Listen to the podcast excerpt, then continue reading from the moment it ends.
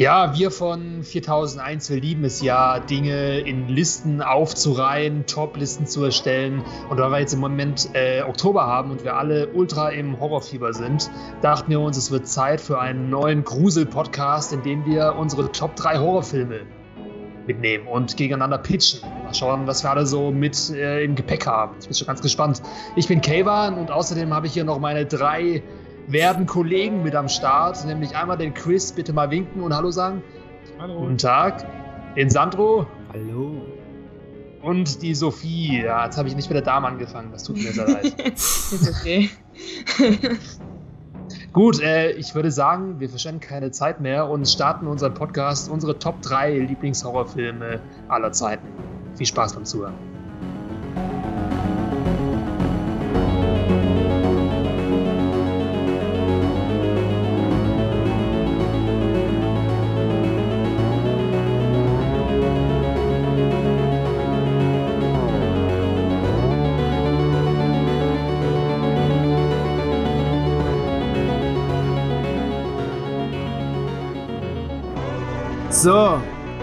Fangen wir mal an.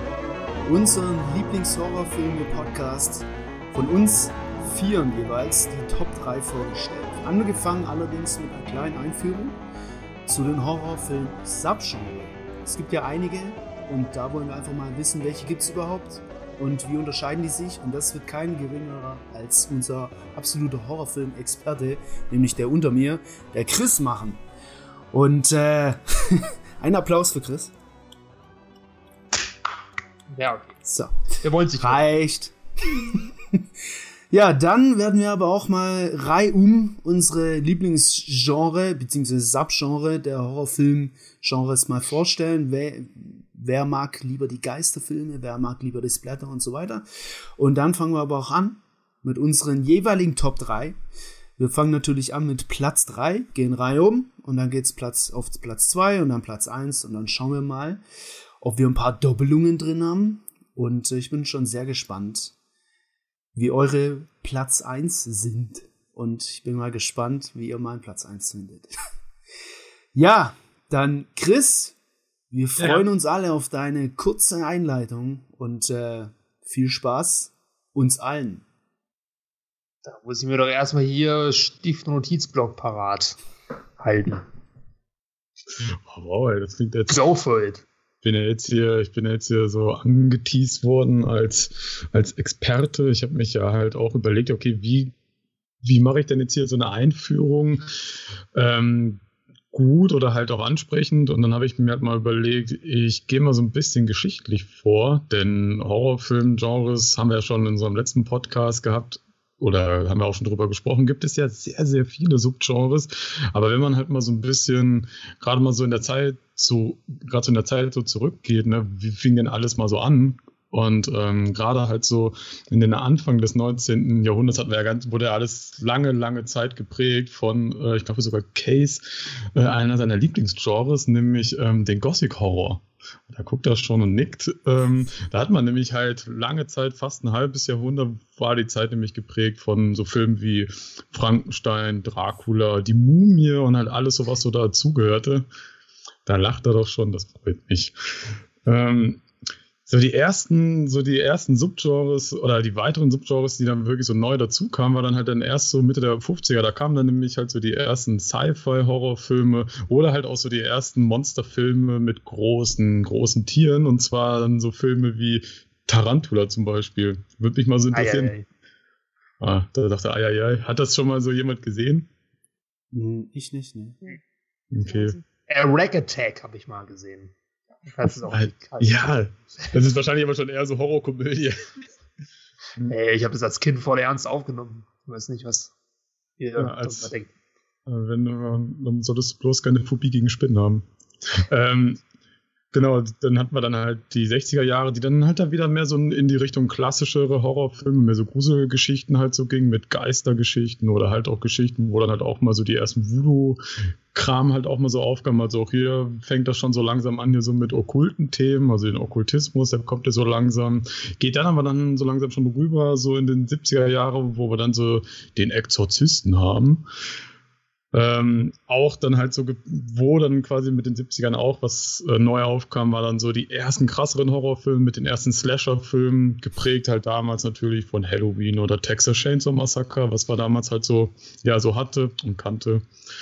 Ähm, oder halt auch der Zombie-Film kam auch so langsam durch George R. Romero in den Mainstream, nämlich mit dem ersten Dawn of the Dead.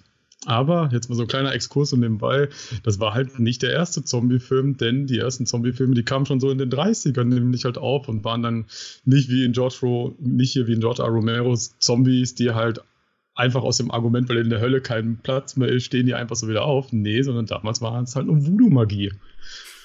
Mhm. hm. Ich finde das erste Argument plausibler. Natürlich.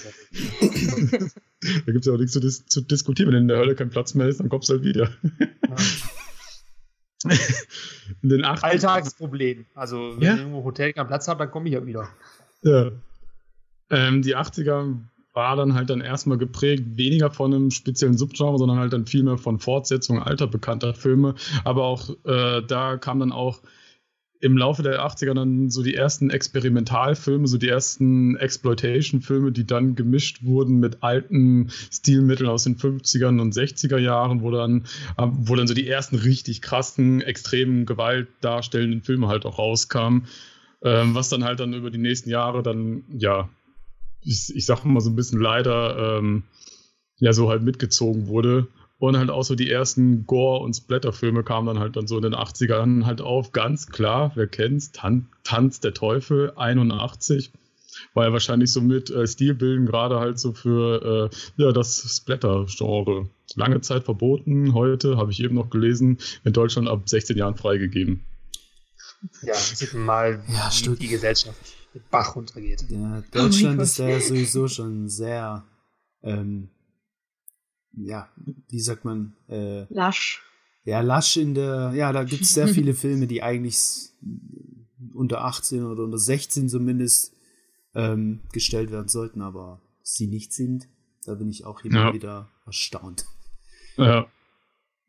ähm, dann kommen wir mal jetzt mal zu einem Subgenre, was in dem letzten Podcast übrigens, kann man sich auch immer gerne nochmal anhören, äh, ein großer Thema bei uns war, nämlich äh, Thriller und Horror und Horror-Thriller. Und da haben wir ja letztes Mal schon sehr, sehr viel drüber gesprochen. Ähm, Gerade halt auch so geprägt mit Filmen, wir haben es auch letztes Mal schon genannt, Schweigen Dilemma oder Sieben zum Beispiel. Ähm, aber halt auch so die ersten Splatter-Parodien. Vielleicht hat es der ein oder andere auch schon gesehen. Brain, Brain Dead von Peter Jackson. Peter Jackson natürlich, ja. ja. Krass, okay. Ja, der, der nachher Herr der Ringe gemacht hat. Ja, ja aber man muss sagen, bei den Ork-Schlachtszenen, da blitzt dann doch schon manchmal der Hang zum Splatter ein bisschen durch, auch wenn es Orks sind.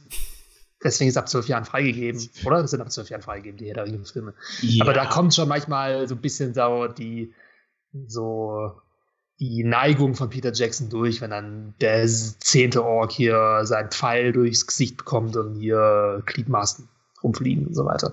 Ja, aber da vermisse ich dann halt dann doch eher den Aragorn, der dann halt mit dem Rasenmäher durch die Orks rennt. Ja, genau. Das haben wir da ja nicht. Ähm, aber halt, äh, ein ganz wichtiges Subgenre, was Ende der 90er halt aufkam, äh, war das Found-Footage-Genre, äh, begründet durch ja, Blair Witch Project, war ja so ziemlich so der erste seiner, der erste seiner Art und ähm, hat dann ja ein quasi Genre, ein komplett neues Genre begründet und geprägt. Danach kam ja zig nicht direkte Fortsetzungen, aber halt mit Paranormal Activity halt, die den Erfolg von Blair Witch halt mit aufgreifen wollten, was dann halt natürlich lange Jahre mit sich gezogen hat. Also viele Jahre äh, hat man dann ja alle möglichen Found-Footage-Filme gehabt, immer gemischt mit teilweise auch Zombie-Filmen mit Wreck oder Quarantäne oder halt auch Riesenmonsterfilme mit Cloverfield hat man ja einiges gehabt. Hm. Äh, Mitte der 2000 hat man dann halt dann, ja, da kamen dann so die richtig krassen Filme so langsam halt auf, äh, oder kamen erst dann. Langsam, ja, erst, erst dann kamen die richtig krassen Filme. Ja, ich, oder man muss es vielleicht mal ein bisschen spezifischer sagen, dann kamen so die ersten wie ich finde, sehr heftigen Film halt so in den Mainstream, nämlich mit ja. Saw und Hostel. Und ähm, aber jetzt auch mal wieder so ein kleiner Tipp so am Rande. Ähm, das findet man auch nicht so oft. Und zwar, äh, wer auch in der Zeit richtig, richtig gute Filme gemacht hat, also wirklich eine Empfehlung, sind äh, die Franzosen tatsächlich gewesen. Also die haben Horrorfilme auch schon sehr krasse, aber mit guten Geschichten schon damals verstanden. Mit so Sachen wie High Tension, der 2003 kam, oder Inside 2006. Ähm, ja, also da kamen schon ein paar sehr, sehr gute Sachen, die nicht nur brutal waren, aber auch. Und äh, dann hatten wir halt dann auch so die ersten äh, Terrorfilme halt gehabt, sowas wie mit Eden, mit Eden Lake, also Filme, die, die sehr nah mittlerweile so an den Realismus rankamen. Also weniger von irgendwelchen okkulten Sachen oder übersinnlichen Sachen weg, immer mehr zu realistischeren Themen. Oder halt auch genauso äh, wie Home Invasion Horror, Horrorfilme. Also Home Invasion ist zwar ein eigenes Genre, aber ist ja immer noch mehr angesiedelt in den Horrorbereich, denn ich glaube, jeder hat Angst davor, mal zu Hause in seinen eigenen vier Wänden von echten Menschen überfallen zu werden. Und äh, da sieht man halt schon so einen Trend, dass gerade so der Trend in den 2000ern ähm, mehr so in die Richtung hingeht, realistischeren Horror, wahrscheinlich, weil auch dann die Gesellschaft einfach sehr aufgeklärt ist, denn wir können ja alles googeln. Wir wissen halt einfach, dass das, was uns damals verkauft wurde bei Blair Witch Project, einfach nur ein Marketing-Gag war. Anstatt zu sagen, war gerade der Weihnachtsmann zerstört. Ah, sorry. Anstatt zu sagen, oh, hier wurden Aufnahmen gefunden.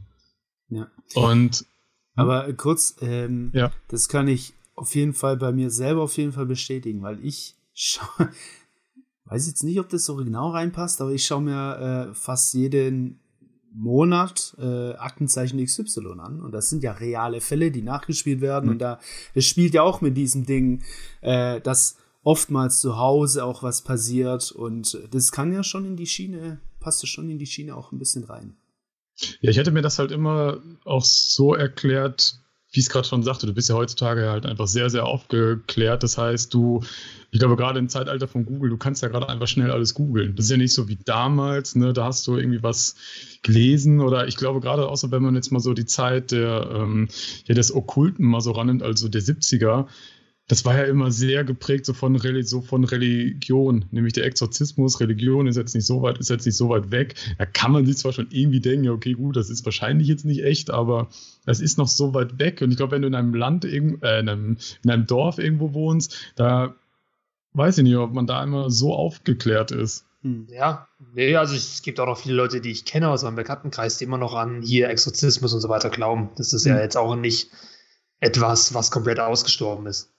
Ja. Also, wenn du 100 Leute fragst, glauben 10 Leute an Geister mindestens, wenn nicht sogar mehr und wahrscheinlich nochmal 20 Prozent an religiöse Phänomene. Also, und dann ist es aus dem Bauch heraus gefühlte Wahrheit, aber ja. so nehme ich zumindest wahr. Und ja. wiederum andere an Verschwörungen über 5G und so weiter, ne? Ja. Das ist oh wiederum der Nachteil am Internet, weil im Internet kannst du zwar googeln, du kannst dich überall aufklären, du kannst aber auch ganz viele lustige andere Parallelrealitäten entdecken. Ja. ja, aber mal so ganz echt oder, oder mal ganz ernsthaft, der echte Horror ist einfach schlechtes, schlechtes Internet. Ja. Okay, so jetzt kommen wir mal wieder zu dem ernsten Thema und zwar, was mir dann mal so, also was mir dann mal so aufgefallen ist, gerade so in der letzten Zeit, so was sind denn jetzt mal so aktuelle Horrortrends und ähm, das, also ich glaube, ich weiß noch nicht mal, ob es da überhaupt so einen richtigen Genrebegriff schon für gibt, aber mir ist mal aufgefallen, bei The Witch zum Beispiel, den Film, oder Hagasusa war genauso, dass es mittlerweile, glaube ich, auch so ein Trend ist, Horrorfilme rauszubringen, die extrem minimalistisch sind und äh, sehr auf Atmosphäre halt bauen, wo teilweise gar nicht viel passiert, aber halt einfach sehr viel so mit ähm, wir zeigen wieder nichts und spielen mit Ängsten, aber es passiert auch wirklich fast nichts. Ähm, so Arthouse-Horror ja. ist es so ein bisschen. Ja. Obwohl ich glaube ich nicht weiß, ob es diesen Begriff auch gibt, aber ähm, ja, so Midsummer. Also für dich, dass es auch eher so eine Stimmung rüberbringt und kein. Ja, ja. Midsommer finde ich aber fast nochmal so ein spezielleres, finde ich fast nochmal spezieller und auch ein sehr interessantes Beispiel, weil der Film geht ja halt auch sogar zum Bereich Horror einen ganz anderen Weg, denn bei dem Film, das erste, was auffällt, der Film ist einfach sauhell und ist ein Horrorfilm. Also, das haben wir ja auch selten sowas.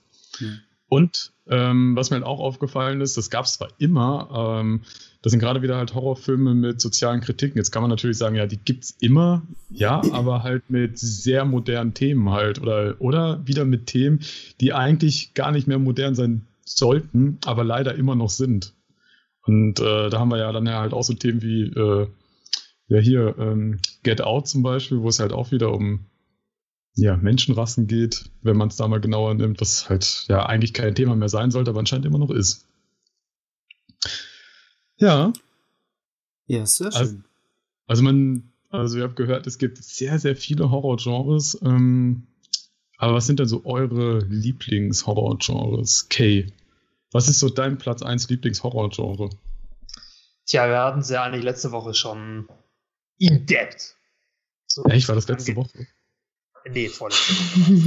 In der letzten Podcast-Folge haben wir über Horrorgenre gesprochen.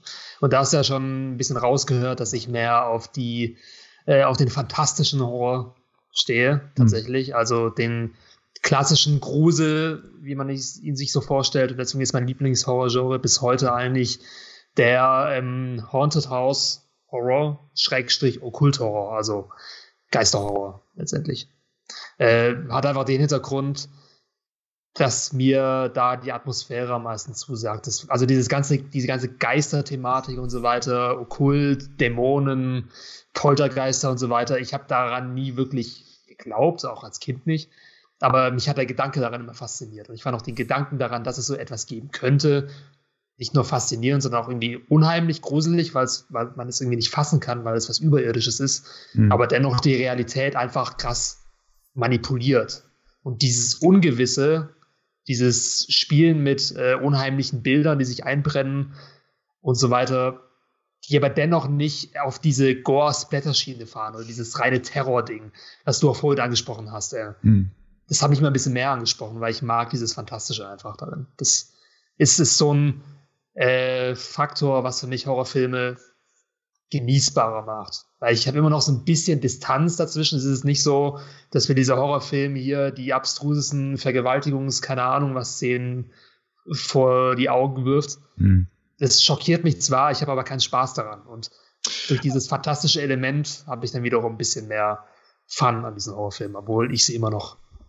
Also sagen wir so, wenn ich einen guten Haunted House, Haunted House, mein Gott, das ist so schwer auszusprechen, wenn ich einen guten Horrorfilm dieser Art sehe, dann habe ich danach auch in meiner dunklen Wohnung ein mulmiges Gefühl oder wenn ich ins Badezimmer gehe und so weiter, ins Spiegel schaue. Das, dieses Gefühl mag ich eigentlich. Also deswegen schaue ich mir diese Filme gerne an. Ich, ich will diese Nervenkitzel auf meiner auf meinem Nacken spüren. Aber du hast aber auch gerade wieder so was ganz Gutes angesprochen und zwar, ich weiß ja, dass wir beide ja halt auch immer sehr viel so über Horror-Genres so reden, gerade weil wir so einen unterschiedlichen Geschmack halt haben. Das ist, finde ich, aber halt auch immer sehr interessant, weil ich bin ja halt auch jemand, ich gucke ja manchmal Filme, um Grenzerfahrungen halt auch zu machen. Du sagst ja selber, du willst ja gewisse Sachen aus Prinzip nicht sehen, weil das macht ja ein Unwohlseinsgefühl. Also es gibt ja kein gutes Gefühl. Kann ich komplett nachvollziehen. Es ist nicht ganz so. Es ist nicht ganz, es ist nicht so, dass ich mich dem verweigere, sondern ja. ich finde es auch gut, dass Filme oft Grenzen überschreiten oder dass man durch Filme neue geistige Zustände erlebt, ja. die du sonst in deinem normalen Leben nicht hättest.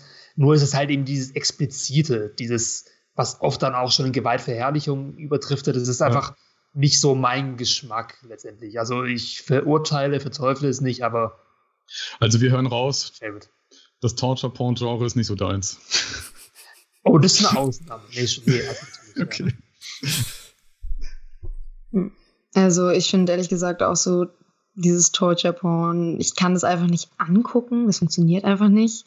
Ähm, ich finde aber auch das Gefühl, was es überträgt, ist auch kein Horror, sondern Ekel. Und dann, mhm. also das ist für mich nochmal ein ganz arger Unterschied. Ähm, also ich muss sagen, Okkult wie jetzt, also ich, bei mir ist so ein Kopf-an-Kopf-Rennen zwischen Okkult-Horror und äh, so Psychological.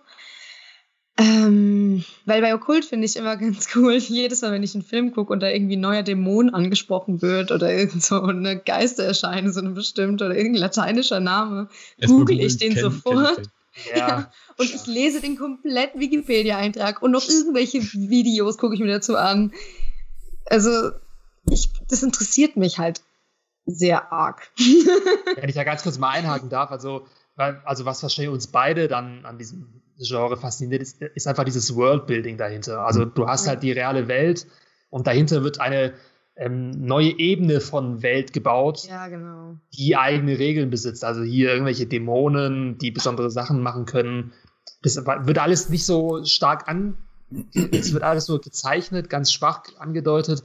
Aber ich mag dieses Worldbuilding einfach Ja. durch alle Genres hinweg. Ich mag das, wenn Filme so eine eigene parallele Realität aufbauen, die trotzdem in unserer fundiert ist. Ja, also da muss ich auch sagen, da mag ich es aber fast am liebsten, wenn es wirklich ins Surreale geht und wenn es wirklich ganz arg weird wird. Aber dazu sage ich später nochmal mehr. ähm, aber ich denke, es geht doch dann, hm, ja, so ein Mischmasch. Also ich finde bei, äh, bei so Psychothriller oder Psychohorror finde ich es ganz, also finde ich es beunruhigend und äh, eigentlich am faszinierendsten, dass man sich da selbst meistens so wahnsinnig reinversetzen kann. Also du bist oft diese Person auf dem Bildschirm und kannst dich so arg in die hineinversetzen, dass du dich am Ende genauso unwohl fühlst wie diese Person. Und ich finde, diese Art an emotionaler Verbundenheit zu einem Film schafft auch eigentlich nur Horror, weil das halt so extreme Emotionen sind, die da hervorgerufen werden. Ein anderes Genre ist so, ja, okay, ist vielleicht ein bisschen traurig, aber bei Horror, da wird ja wirklich auf Adrenalin gedreht und Musik wird darauf abgestimmt und alles. Das heißt, du, du erlebst alles nochmal viel, viel heftiger und dann sind natürlich, also es ist halt dieses, ähm, ja, Mind, Mental, Psychologie, Pipapo, ähm, ist natürlich cool, aber natürlich auch mit eines der problematischsten Genres, weil das so oft ähm, auf diese Schiene geht, wenn jemand, jemand eine psychische Krankheit hat, dass das gleichzeitig gruselig ist, was halt überhaupt nicht geht. Mhm. Da muss man auch, äh, finde ich, sollten auch Menschen, die oder Regisseure oder Drehbuchautoren, Pipapo, müssen da auf jeden Fall auch heutzutage mehr drauf aufpassen, dass äh, dieses Thema nicht so durch halt Psychohorror, ähm, ja, dass die Menschen so übersensibilisiert werden, aber halt auf eine schlechte Art und Weise. Äh, ja, was nicht jeder Psychopath ist ein. Mörder und nicht jeder Schizophrene hat vier Leute, mit denen er spricht die ganze Zeit.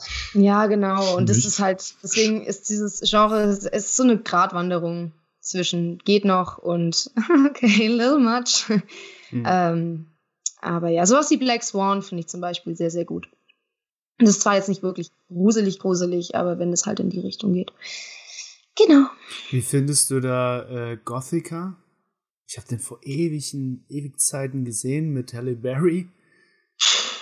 Den habe ich nicht gesehen. nicht? Okay. Mm-mm, Der geht, mm-mm. glaube ich, auch eher in die Richtung, äh, ja, in die Richtung, dass man halt, dass sie, sie dass sie, also Halle Berry, äh, durchdreht wegen irgendwelchen Dingen. Ich weiß auch nicht mehr ganz genau, aber auch eher in die psychologische Geschichte oder psychologisch kranke Geschichte.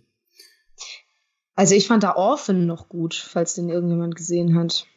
Mhm. Wo es dann auch am Ende War das nicht das Waisenkind? Ja. ne? Äh, ja, ja, kann sein, dass das, ja, ich habe gerade den, den, den deutschen Titel Offen, nicht. das Waisenkind. ah, well. War das nicht das Weißenkind? Das weiß ich nur, weil es im Titel steht. Film noch kein einziges Mal gehört, aber gleich dick angemacht. Waisenkind. Spaß. Aber der ist auf jeden Fall in die Richtung auch super, super gut. finde ich. Ja, Interessant. Sandro. Nee, Chris, erstmal, komm. Gehen wir den Uhrzeiger. Lieblingssub. Was ist dein Lieblingssub, Chris? Ah, mein Lieblingssub, ey. Also bei Tuna. Also heute geht's ja, also ah, das ist, ich finde, das ist halt bei mir echt schwierig und ich habe wirklich viele, viele Subgenres, die ich interessant finde, aber heute soll es ja primär darum gehen, so was sind unsere, oder, zum, oder das heißt, bei mir geht es primär darum, was sind meine Lieblingshorrorfilme und da muss ich halt einfach sagen, mein Lieblings-Subgenre ist äh, der Sci-Fi-Horror. Krass. Okay. Ja, und bei mir ist es aber leider hat das Genre ein großes Problem und zwar ähm, es gibt einfach nicht viele gute Sci-Fi-Horrorfilme. Also die kann man gefühlt an einer Hand abzählen. Und ähm, ja, das ist äh, blöd, wenn man so ein, äh, wenn man so sehr interessiert ist an so einem Nischengenre. Aber ähm, ja, Aber ich glaube, Aber- es gibt sehr viele Bücher zu lesen in diesem Genre tatsächlich. ja, genau, weil dann du spielst bestimmt eher auf äh, Love, auf Lovecraft an. Unter anderem vielleicht. Aber auch moderne Sachen. Also, ich habe sie nicht gelesen, aber ich weiß, es ist sehr viel Sci-Fi. Ja, genau. Also Literatur gibt es auf jeden Fall eine ganze Menge mehr, aber ähm, jetzt im Filmbereich gibt es leider halt nicht so viel, weil ich glaube, das ist allgemein, Sci-Fi ist ja auch nicht so gefragt wie halt andere Genres. Und ich glaube, als Filmproduzent musst du halt auch echt, da überlegst du dir auch zweimal, mache ich jetzt einen Sci-Fi-Film, wo ich alles selber erfinden muss. Und das natürlich mhm. viel mehr Produktionsbudget halt einfach kostet on, on masse. Oder halt ich kann quasi alles gefühlt in meinen eigenen vier Wänden drehen, was natürlich viel, viel billiger ist. Oder man macht einfach einen Science-Fiction-Film, also dazu tendieren dann wahrscheinlich die meisten Entscheidungen, ja. wenn jemand überlegt, einen Sci-Fi-Horrorfilm zu machen. Ja, gut, dann mache ich einfach einen Science-Fiction-Film daraus, weil dann sprechen eine viel breitere Masse an und. Und der Psi ist dann noch klein. Ja. ja ähm, zählst du diesen Film Sunshine auch da rein? Mm, Sci-Fi-Horrorfilm? Das war doch der mit der, war das der mit der Sonne? Also der, ja, wo, genau. glaube ich, nee, wo, äh, glaube ich, die Energie der Erde, glaube ich, vorbeigeht deswegen, nee, gar nicht, wo die Sonne, glaube ich, irgendwie neu entzünden müssen. Genau, ja. Also, ja, also, weil das ist eine, auch mit Chris Evans, Evans, äh, und, äh, ich fand den Film gar nicht von der Ecke nämlich interessant, sondern von der unglaublich, also manchen unglaublichen Kameraeinstellungen. Äh, mhm. Äh, fand ich in einen der besten Sci-Fi-Filme aus der Sicht. Nur jetzt äh, mhm. Handlung, ja, weil da kommen wir gleich dazu, zu meinem Genre. Ähm, aber zählst du denn auch da rein, weil da passieren ja dann, ohne zu spoilern, jetzt auch in der Richtung ein paar Dinge. Äh, ich habe den, ich weiß, dass ich den mal gesehen habe. Ich weiß, dass ich den so mittelmäßig bis okay fand, aber ich habe den echt kaum noch auf dem Kopf. Ich meine, ich kann ja mal ein paar Sci-Fi-Horrorfilme nennen. Ähm, die kommen auch heute nicht vor, sonst keine, keine Sorge. Ähm, damit man mal so weiß, so was, was verstehe ich so unter Sci-Fi-Horror. Oder will ich hören? Ja, klar. Ähm, hat, hat irgendjemand von euch Event Horizon gesehen? Ja, war aber schon sehr lange her. Event Horizon ist von 95 und äh, ist halt, da geht es halt auch halt darum, dass die, glaube ich, ein Raumschiff bauen und äh, die wollen halt eigentlich eine Lichttechnik oder eine, eine Technik erfinden, die schneller als, als die Lichtgeschwindigkeit und äh, finden so gesehen halt, das, halt, ein schwarz, halt schwarzes Loch. Das Raumschiff ist, ist mal weg, kommt wieder und war quasi am Rande des Universums. Und äh, ja, das ist so der klassischste Sci-Fi-Horror. Und der ist halt auch gut saftig. Und danach gibt es gar nicht mehr so viel. Danach gibt es noch Pandorum, glaube ich, von 2007. Dann vielleicht noch The Void und ab dann wird's. Pff. Ich habe auch ja, noch. Ja, gut, Live, Prometheus, also Alien. Ja. Ab dann kommen wir in deine Top 3, meinst du? nee. Ja. Nee, bei mir, also ich habe einen Sci-Fi drin bei mir. Sogar. Oh. Also ja, dann, äh, Mischmasch, aber. Da bin ich gespannt. Warten wir mal, warten wir mal auf deine, auf deine Aufzählung. Ich fand es ja. sehr interessant. Also bist du fertig? Ich bin fertig. Okay. Ich, über, ich übergebe an dich. Ich, ich finde es echt interessant, weil wir haben jetzt hier zwei, ähm, die so auch in den Okkultgeschichte äh, ihre Interessen haben. Da kann ich mit gar nichts anfangen. Äh, das ist nämlich so ein Thema, wo ich. ich mit dir. weil ich halt, ähm, wenn ich sowas anschaue, und ich muss gleichzeitig sagen, ich habe trotzdem einen drin in meinen Top 3. Ähm, aber ich sag auch nachher warum. Ähm, aber wenn ich mir sowas anschaue, gucke ich mir das halt nicht wegen dem Okkult-Ding an, weil mir, ich, das packt mich einfach gar nicht.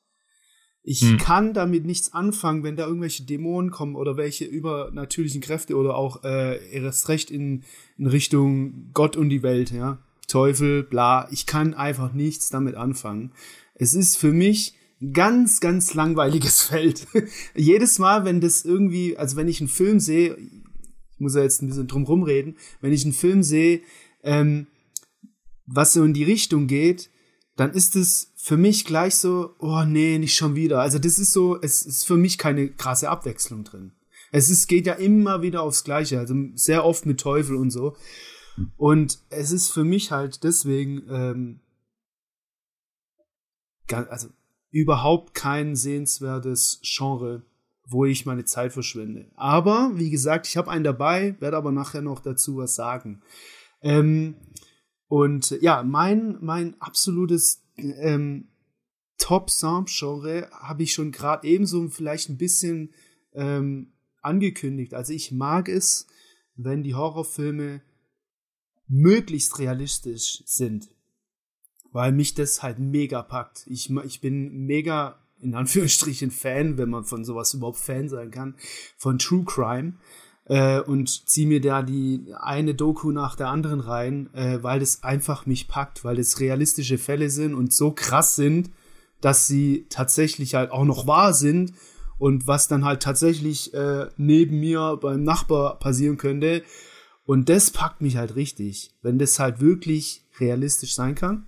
Und äh, dazu, ähm, ohne jetzt viel zu verraten, ähm, mag ich aber auch dann schon äh, so auch wenn sich das vielleicht ein bisschen widerspricht, weiß nicht, ich weiß gar nicht, ob das in diesen Okkult reingehört, so Geisterfilme. Also. Ja. Ja, doch.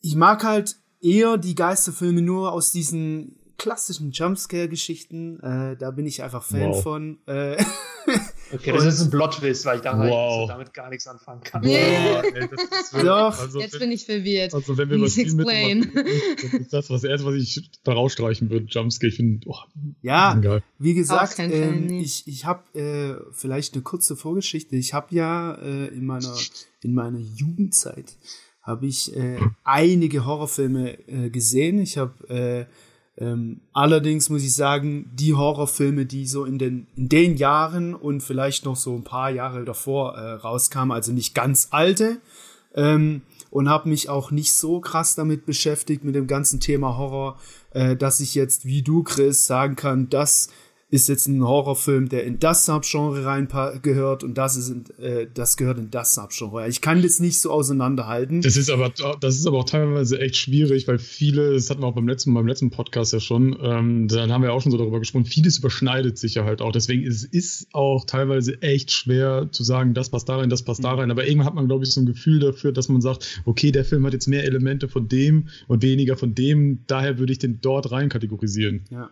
Aber ähm, das ja, also, äh, auf jeden Fall ähm, sehe ich meine, meine, mein Subgenre im, im Found-Footage-Bereich und im äh, eher Geister-Bla-Bereich. Ich will nicht so viel verraten. aber äh, ja, ich weiß, dass ich da, ähm, glaube ich, eher den sag ich mal, durchschnittlichen Horrorfilm an Betrachter ähm, so bei uns Vieren jetzt ausmache. Und gar nicht so diesen krassen Horrorfilm-Fan, wo ich ganz genau sagen kann, das ist dieses Einzigartige, was so ein Horrorfilm ausmacht, das ist das, sondern ich lasse mich da schon eher so, sag mal, Anführungsstrichen schnell begeistern, wenn es realistisch ist. Und dann bin ich schnell so, dabei. So wie Geister. Das ist eine, Ab das ist eine Abwehr. Ich habe ja zwei genannt. Das ist so. Also sobald im Hintergrund eine Tür laut zufällt, so bist du schon begeistert. Paranormal. Wenn es realistisch ist.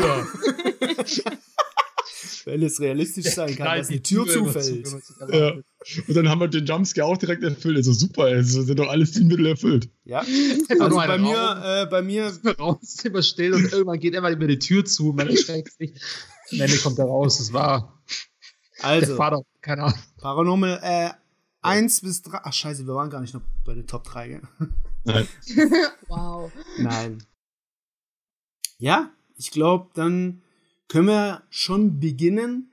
Äh, zuvor die kleine äh, Anmerkung, wenn ihr diesen Podcast, genauso wie die ganzen anderen Podcasts, äh, die wir so machen, cool findet. Wir haben ja noch diesen Oktober auch nochmal einen dritten Podcast am Start ähm, dann könnt ihr uns eine kleine Spende überweisen und das geht nämlich ganz leicht über paypal.me slash 4001 Reviews. Wir schreiben die ganzen Links auch nochmal runter, äh, unten rein in die Videobeschreibung und äh, genauso wie wir auch unsere Top-Liste ähm, von Chris, von dir, auch nochmal mit reinschreiben. Da sind, glaube ich, noch einige mehr Horrorfilme von dir, ich glaube, wie viel waren es? Ich glaube, über 20. Ich glaube, glaub 23. 23. Und äh, ich könnte die Liste nochmal erweitern. Ja, vielleicht können wir die heute ja tatsächlich äh, mit meinen ich bin echt gespannt. Jeder hat ein bisschen Angst davor. Ich auch. Jetzt habe ich auch Angst Sharknado davor. 3 bis 1, genau in dieser Reihenfolge. Also bei einem, ich weiß, ich habe schon einen im Kopf. Ja, Kevan, ich weiß, dass du ganz genau auch auf jeden Fall einen weißt. Äh, weißt ich würde auch gerne einen raten, aber wir sind ja hier nicht beim Filmeraten.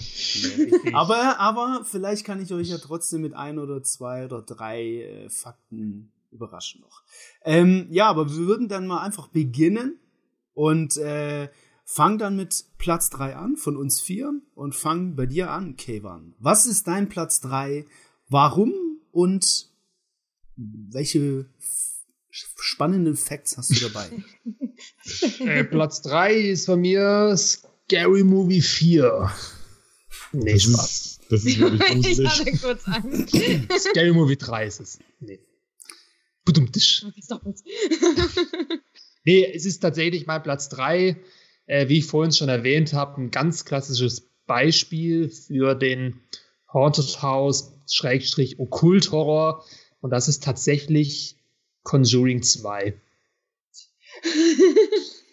Ende. Ja, es war ganz, es ist ganz knapp vorbeigeschraubt. Also ich hatte erst tatsächlich einen anderen Film auf Platz 3 und es wäre ähm, der Babadook gewesen. Das wäre ein bisschen der, die alternativere, äh, hipstermäßigere Wahl gewesen wahrscheinlich für meinen Top 3 Horrorfilm. Aber äh, ich habe mich dann doch für Conjuring 2 entschieden.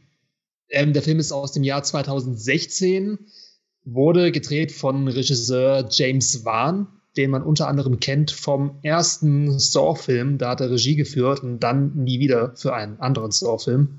Also er hat den besten und originalen Saw-Film gedreht und ist dann übergesprungen vom Splatter auf das, äh, auf den klassischen Grusel mehr oder weniger, was eigentlich schon eine krasse Entwicklung ist, dass der Regisseur halt anfängt mit dem Splatter-Film des Jahrtausends mehr oder weniger und dann jetzt die äh, erfolgreichsten Gruselfilme des Jahrtausends macht, nämlich die Conjuring-Reihe. Ähm, Conjuring 1 wurde schon, äh, ja, schon gut gefeiert vom Publikum und auch von Kritikern. Und Conjuring 2 eigentlich auch. Er hat nicht ganz so gute Bewertungen wie der erste Film, aber ich fand ihn dennoch ansprechender tatsächlich. Äh, einfach weil mir das Setting sehr gut gefallen hat. Und zwar geht es um äh, den Poltergeist von Enfield. Das ist ein realer Fall aus den 80er Jahren in England, London. Und da gab es anscheinend ein Reihenhaus, was eben von einem Poltergeist befallen war.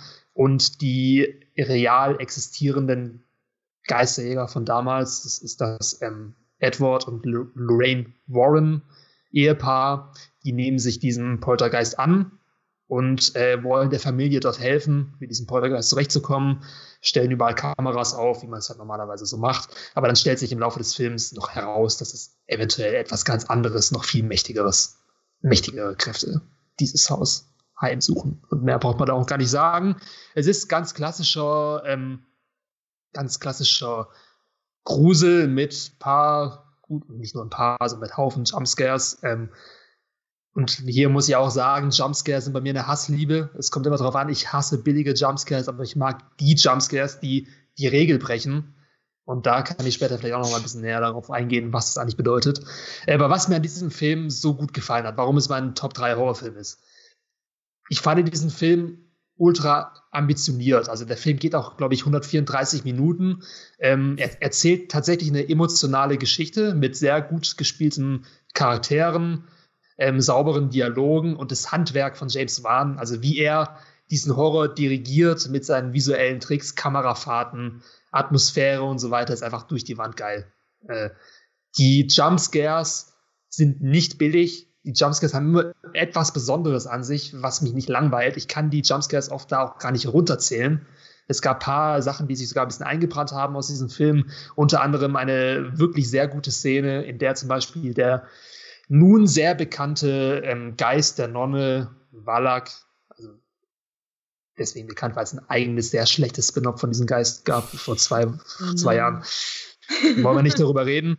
Aber in einer Szene, in der, in der, dieser Geist das erste Mal zu sehen ist in Conjuring, es spielt in, in einem Kellerraum und da hängt dieses Porträt von dieser Nonne. Mhm. Und du siehst, die, und dann wird ähm, äh, Lorraine Warren in diesem Raum eingesperrt, alleine mit diesem Porträt, was sie die ganze Zeit anstarrt und dann passieren halt irgendwie so ganz abgefuckte Sachen, wie das plötzlich irgendwie so ein Radio angeht, und dann wird so Kirchenchormusik abgespielt und du kriegst sofort so eine Gänsehaut, Alter, was geht hier ab? Und dann läuft halt dieser Schatten dieser Nonne langsam auf dieses ähm, Porträt zu, verschmilzt mit dem Porträt und dann springt sie irgendwann raus. Und es war einfach einer der besten Geister-Horror-Momente für mich überhaupt, die ich in einem Film gesehen habe. Es gibt mehrere richtig geile Geisterszenen in diesem Film. Und ja, der Film hat mich einfach komplett abgeholt. Er macht an sich nichts Neues. Also es ist Standardkost, aber nicht nur aufgewärmt, sondern komplett neu aufbereitet. Und deswegen ist es mein Top 3. Wie steht ihr zu The Conjuring 2? Ich nehme an, die meisten von euch haben den auch gesehen. Wir waren sogar zusammen im Kino, wenn mal, Sandro, oder? Wir haben zusammen ja, Kino ja, ich glaube schon. Ähm, ja, ich kann mich an diese Szene auch noch, noch sehr gut erinnern. Ähm, und vielleicht habe ich das na, vorhin nicht so genau verdeutlicht. Also ich bin jetzt auch nicht der Fan von dem billigsten Jumpscare-Shit.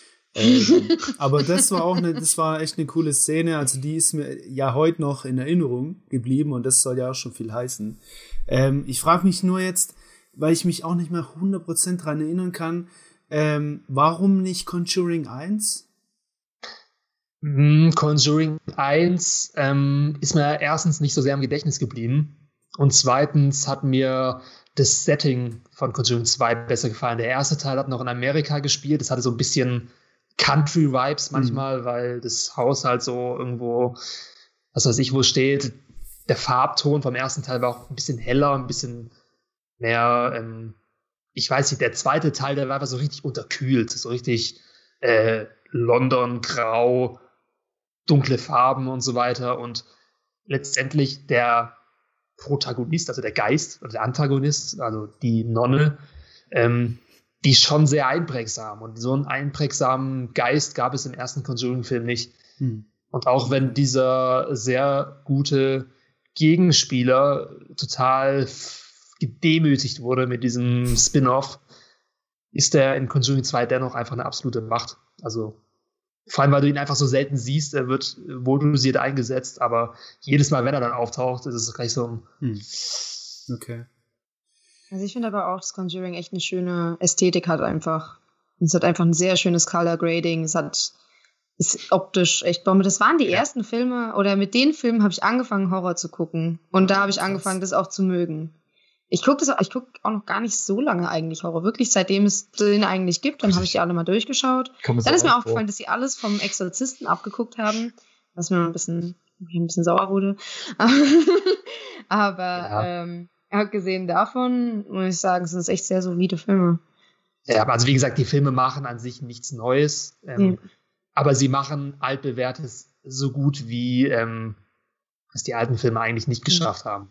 Also muss ja. man also ehrlich sagen, dass wenn Conjuring genauso in der Form in den 70er, 80er Jahren rausgekommen wäre, dann wäre es einfach der gruseligste Film aller Zeiten damals gewesen. Ja, bei Ex oh, der Exorzist. Der Exorzist ist auch so ein Fan. Ja. Das, das ist auch sein Herz ganz hoch. Ja, und Chris äh, verdreht schon seine Augen schon wieder. Nee, alles gut. Ähm, ja, ganz schön elitär. Wir können, wir können heute Nein, ähm, irgendwie einen so, Counter stellen, wie oft er seine Augen verdreht heute. Nee, ich habe mir halt auch ja, also wir hatten ja schon öfters halt mal die Diskussion gehabt hier so wegen Okkult-Horror und ey, ganz ehrlich, ich meine, wenn das halt bei Leuten funktioniert, ist so super. Ich meine, bei mir funktioniert es halt auch überhaupt nicht und ähm, das ist so einfach gar nicht mein Genre, heißt aber nicht, wenn was rauskommt, wo alle Welt sagt, boah, den musst du gesehen haben, dann gucke ich mir die Filme dann doch an und gebe denen halt jedes Mal halt wieder eine Chance, aber ich kann ja nichts dafür, dass das Genre bei mir halt nicht funktioniert und das ist doch, ich finde es halt auch immer toll, wenn so ein Genre bei Leuten halt funktioniert. Ich würde es ja gerne auch ja, dass das bei mir, dass das halt bei mir so ist. Deswegen gucke ich solche Filme ja gerne. Ich weiß, dass ich den, dass ich die auch mal gesehen habe, aber ey, ich, ich, ich weiß da schon gar nichts mehr drüber. Und ähm, wenn ich einen Okkult-Horrorfilm gucke und ich krieg schon und ich ahne schon, dass das gleich ein Jumpscare-Fest wird, ey, da, da, da, da kriege ich Aggression, ey.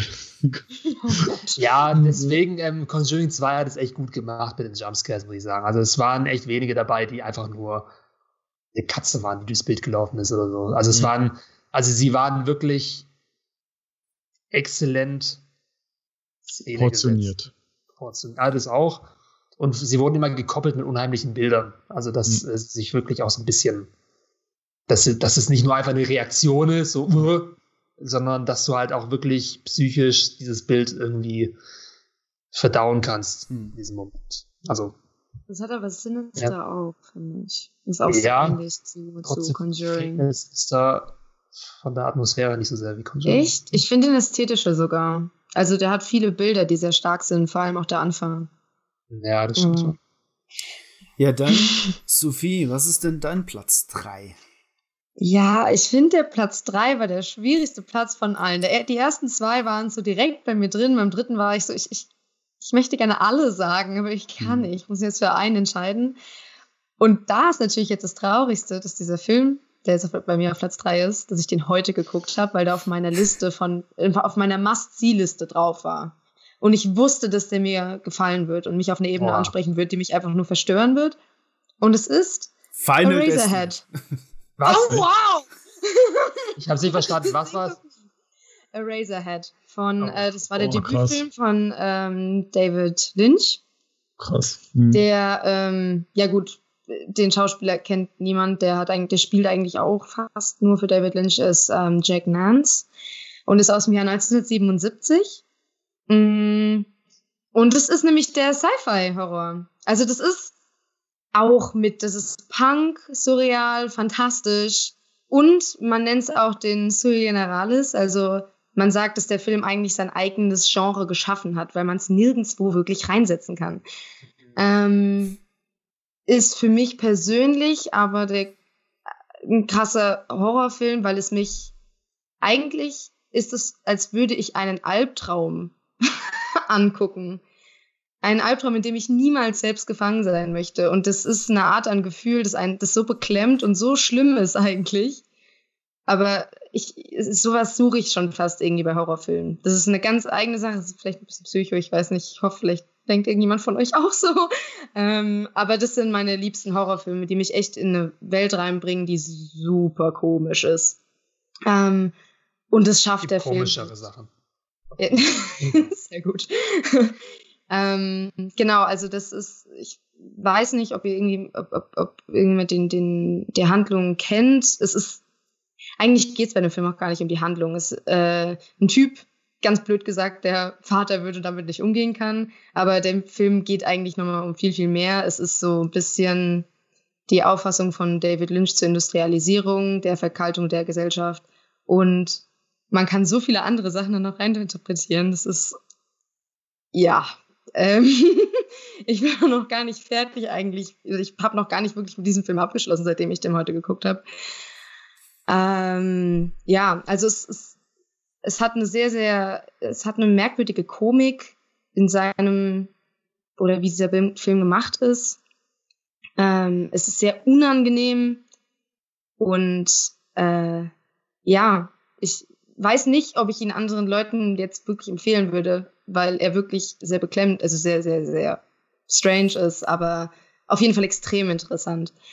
Ähm, und was jetzt auch noch, also wenn man jetzt überlegt, was ich jetzt nicht gut an dem Film finde, kann man genauso viel sagen, wie was man im Film gut findet. Und zwar so, es hat eigentlich keine wirkliche Handlung. ähm, viele Dinge werden einfach nicht erklärt. Also du verstehst eigentlich nichts an diesem Film, aber genau das ist die Stärke vom Film. Und ich denke, um da das beste Bild davon zu vermitteln, dafür müsste man es einfach selbst angucken. ähm, aber ja, ist ein extrem krasser Film. Ja. Das ist mein Platz 3.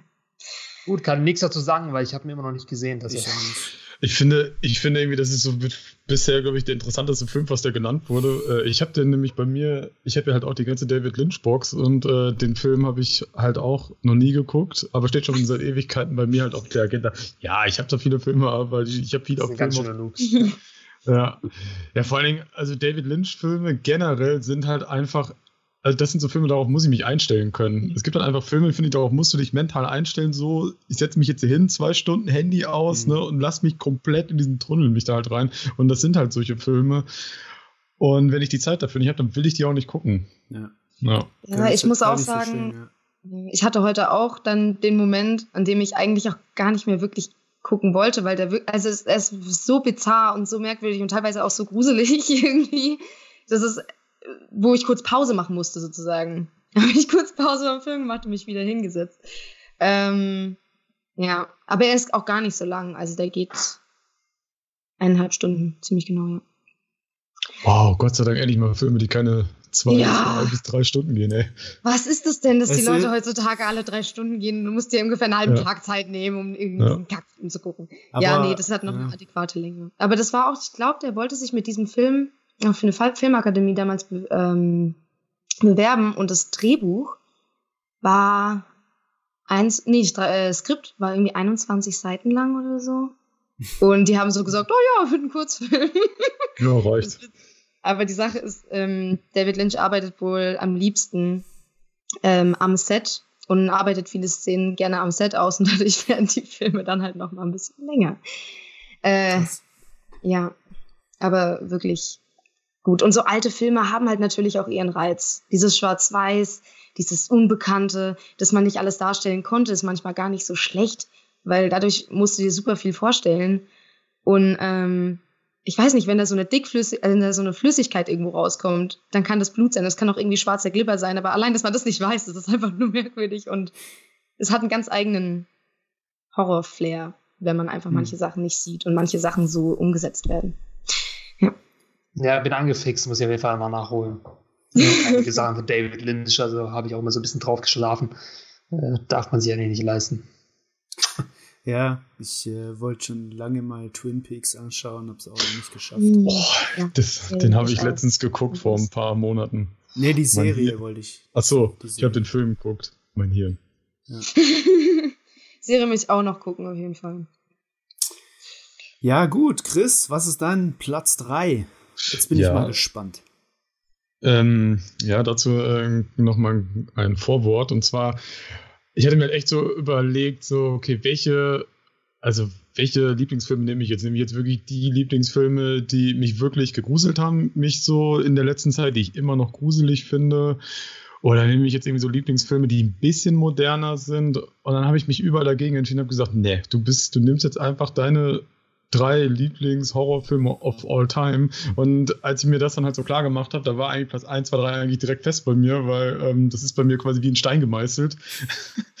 und das Gute ist, da Sophia Eraserhead genommen hat, bin ich zumindest schon mal froh, ich habe nicht den ältesten Film. Aber ähm, mein erster Film ist von 86 und ähm, ist damit noch der, der neueste. Und äh, ich habe im letzten Podcast schon ein bisschen darüber gesprochen, aber jetzt will ich da mal ein bisschen näher nochmal darauf eingehen. Und zwar ähm, David Cronenbergs Die Fliege mhm. ähm, ist für mich immer noch einer meiner absoluten Lieblingshorrorfilme. Ich habe ich hab auch die ganzen Filme, die habe ich erst letztens alle nochmal geguckt und auch äh, Die Fliege habe ich letztes auch wieder geguckt, vor zwei Wochen oder so. Und was ich halt bei solchen Filmen immer so faszinierend finde, ist, wenn einem immer wieder Dinge auffallen, so dabei, man, hm. die vielleicht einem beim letzten Mal gucken nicht aufgefallen sind. Und ähm, diese Filme, die ich jetzt hier vorstelle, auch die Fliege, habe ich bestimmt ungelogen, alle, pff, ey, lass nicht lügen, fünf bis zehn Mal mindestens gesehen, irgendwie so da drin. Und das heißt, es ist halt so ein bisschen das Problem bei mir. Ich finde vielleicht viele nicht mehr so gruselig, weil ich die einfach zu oft gesehen habe. Aber was ich bei Die Fliege halt immer noch unfassbar faszinierend finde, ist, ähm, der ist der blutigste von allen meinen Horrorfilmen, also, oder wie man auch manchmal ganz gerne sagt, der saftigste. Und, äh, und unter Horrorfilmexperten sagt man der saftigste. da gibt es bestimmt so, so einen eigenen ja, Skala-Score. Der saftigste 1 bis 10. Ja, wir fügen ein neues Kriterium ein, oder? Bei 4000 Videos. Auf jeden Fall. Spannung, Handlung, äh, Umsetzen, Saft. 90-prozentiger Blutsaft. Naja, aber saftig heißt ja dann ja halt auch nicht nur Blut, das kann ja aber halt auch, keine Ahnung, Glibber, Schleim, Eiter, whatever sein. Aber was ich halt bei denen halt immer noch so faszinierend finde, ist, ähm, wo ich den letztens wieder geguckt habe, ist einfach, wie gut der Film halt einfach aussieht. Und gerade halt Filme, die älter sind, 80er oder noch älter sind und wie gut teilweise manche Filme halt noch aussehen, wenn die halt mal ohne CGI funktionieren. Ähm, Finde ich echt faszinierend.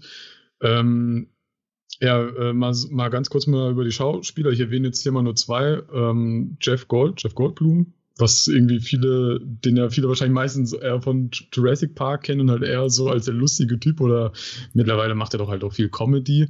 Ähm, seine erste, seine erste ernsthafte Rolle und die erste Rolle, die ihm ähm, ja als Darsteller halt auch richtig populär und bekannt gemacht haben. Ja, an seiner Seite steht Gina Davis, die ja auch hier der ein oder andere mal gehört haben sollte, zwei Jahre später in Beetlejuice mitgespielt hat. ist mir halt auch direkt aufgefallen. Dachte mir, so, hey, warte mal, den Namen kenne ich doch. Ähm, auch lustig, haben sich am Set des Films, hört man ja öfters, verliebt und geheiratet. Oh. Denn, Romantischer, romantisches Thema auch. Ein sehr romantisches Thema, denn der Film hat ja auch eine etwas romantische Handlung, denn halt auch in Film verlieben sie sich ja. Deswegen passiert ah, halt okay. auch im echten Leben. Ach, echt? Äh, Mit Jeff, ja. Jeff Goldblum oder was? Ja. Ah, krass. Der Chef. Der Chef. Oh, Chef. Ja, vielleicht, mal so ein paar, vielleicht mal so ein paar Fakten mal so rund um den Film. Äh, der Film ist eine Verfilmung einer Kurzgeschichte aus dem Jahre, sieben, aus dem Jahre 57. Der ähm, ging halt auch irgendwie die Fliege und dann hatte der halt noch so, ein, äh, noch so eine Subline noch gehabt. Die erste Realverfilmung von Die Fliege kam bereits ein Jahr, kam bereits ein Jahr später und dementsprechend ist David Cronenbergs Verfilmung von Die Fliege ein Remake von dem 58er Die Fliege. Oh mein Gott. Ja. Ähm, was äh, denn da? Es, es, geht halt darum, dass ähm, Jeff Gold, Jeff Goldblum, ähm, in dem Film heißt er halt Seth Brundle, ähm, ein Forscher halt ist, äh, ein sehr nerdischer Forscher. Also überhaupt, dass der so nerdig ist, das ist mir tatsächlich erst beim letzten Mal gucken so aufgefallen, dass der eigentlich, nee, weil es ist halt wirklich so, dass er halt so einen richtig krassen Nerd eingespielt und das merkt man halt so in diesen ganzen Zwischenmenschlichkeiten, den ich als Typ, das fällt einem ja dann ja nicht so auf, so Zwischenmenschlichkeiten. Aber es ist mir dann halt da mal so erst beim letzten Mal gucken so aufgefallen, dass das eigentlich auch sehr, sehr gut ist. Und ja, also auch da wäre der Punkt so, wenn man so Filme öfters guckt, wie oft da einem immer wieder neue Elemente auffallen. Und er forscht halt auf dem Gebiet der Teleportation und ähm, er findet halt ein Gerät, womit er halt ähm, Materialien von Punkt A nach Punkt B teleportieren kann. Am Anfang des Films halt erstmal nur äh, materielle Dinge, also keine Lebensform. Aber irgendwann, und das ist jetzt auch kein Spoiler, weil darum geht es ja halt in dem Film, ähm, schafft das, schafft das halt auch, ähm, ja, äh, äh, halt auch ähm, Lebewesen zu transportieren und macht dann halt auch in einem, aus einem Übermut heraus, das ist mir auch beim letzten Mal mir auch wieder so aufgefallen, dass das eigentlich aus reiner Eifersucht war und aus dem Zustand des Betrunkenseins macht er halt einen Selbstversuch. Und ähm, in diesen Selbstversuch äh, kommt halt, wer hätte es gedacht, eine Stubenfliege mit rein. Und ja, er kommt dann halt zwar auf der anderen Seite halt wieder raus, aber die Fliege ist halt weg. Und ja, und somit gab es halt eine Fusion. Und der ganze Film ähm, ist dann eigentlich nur noch, wie würde man so sagen, eine Body Experience, denn er verändert sich halt nach und nach. Und halt nicht nur körperlich, sondern halt auch psychisch. Ähm, oh, wie Kafka. Das habe ich auch gesagt. Ja. ähm, und bis dahin ist der Film halt eigentlich eine, eigentlich eine sehr schöne Liebesgeschichte. Und ich bin halt auch so eine, ich mag eigentlich Liebesgeschichten gar nicht, aber die fand ich irgendwie, also die hat mich halt auch irgendwie gepackt und die konnte ich halt auch irgendwie nachvollziehen. Und das schaffen halt nicht viele Liebesgeschichten bei mir und das ist halt auch schon mal positiver Aspekt vom Film. Und ab dann beginnt quasi so der ganze, ähm, ich sag mal, wie ich es eben genannt habe, der saftige Pfad, äh, Pfad des Films. Und äh, mehr gehe ich da jetzt mal nicht darauf ein, denn man kann sich halt schon denken, er verändert sich halt nach und nach. Okay. Ja. Äh, vielleicht hier noch mal so ein paar kleine Fun Facts, was ich auch erst beim letzten Mal auch beim Film ist, beim letzten Mal gucken wieder gesehen habe, ist, dass David Cronenberg selber sich selbst da drin einmal ganz kurz spielt. Und zwar spielt er da drin einen Arzt, einen Frauenarzt. Aber was er da genau macht, will ich nicht sagen, denn. Ähm, er spielt sich selbst als Frauenarzt. Richtig. nee, er, nee, er, Karriere. Er, nee, er, okay. spielt, er spielt halt einen, er spielt halt einen Frauenarzt da halt drin und ähm, dementsprechend, wenn die Szene halt kommt, dann weiß man halt schon sofort, aha, okay, das ist er, aber auf die Szene gehe ich jetzt halt mal nicht genauer drauf ein, weil das ist, glaube ich, so mit einer der abartigsten Szenen, glaube ich, die ich jemals in einem Horrorfilm halt so gesehen habe. Ähm, okay, jetzt ja. Hm? Ich wollte ihn angucken, jetzt bin ich mir nicht mehr sicher, ob ich mich das traue. Naja, es kommt halt auch immer. Es kommt, hm. also es kommt halt immer darauf an, welche Fassung du halt von dem Film guckst, weil den Film gibt es halt als in unterschiedlichen Fassungen und ich weiß, dass äh, in der Fassung, die im deutschen Fernsehen läuft, da ist die Szene nicht drin. Aber er meinte, es ist die saftigste Szene aller Zeiten. nee, die saftigste Szene ist tatsächlich ganz, ist tatsächlich ganz am Ende. Ähm, okay. Ja, ähm, vielleicht mal so, ich fand das halt auch so ein bisschen schwierig, so herauszufinden, so, was mag ich an dem Film am meisten. Das sind, glaube ich. Saft. Den Saft. Aber ich merke schon, da habe ich schon was gesagt. Ja, das ist jetzt zu spät, das kannst du nicht mehr rückgängig machen. Ja. Nee, aber das ist wahrscheinlich das ganze Make-up, wofür der Film halt auch einen Oscar gekriegt hat und die ganzen Practical Effects, weil ich die halt einfach immer noch heutzutage immer halt noch so gut finde.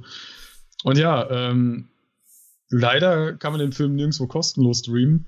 Man muss ihn leider, wenn man ihn sehen möchte, und ich kann ihn halt nur empfehlen, ähm, muss man den äh, bei Amazon oder kann man den bei Amazon Prime ausleihen. Aber ähm, eine ganz klare Filmempfehlung. Und gerade für Halloween ideal. Ich werde mir den auf jeden Fall anschauen. Okay. Ja, ich glaube auch, weil ich mag Jeff Goldblum. Oh ja. er, ist, er ist so ziemlich mit einer seiner ernsten, einer seiner ernsten Rollen. Ähm, ja.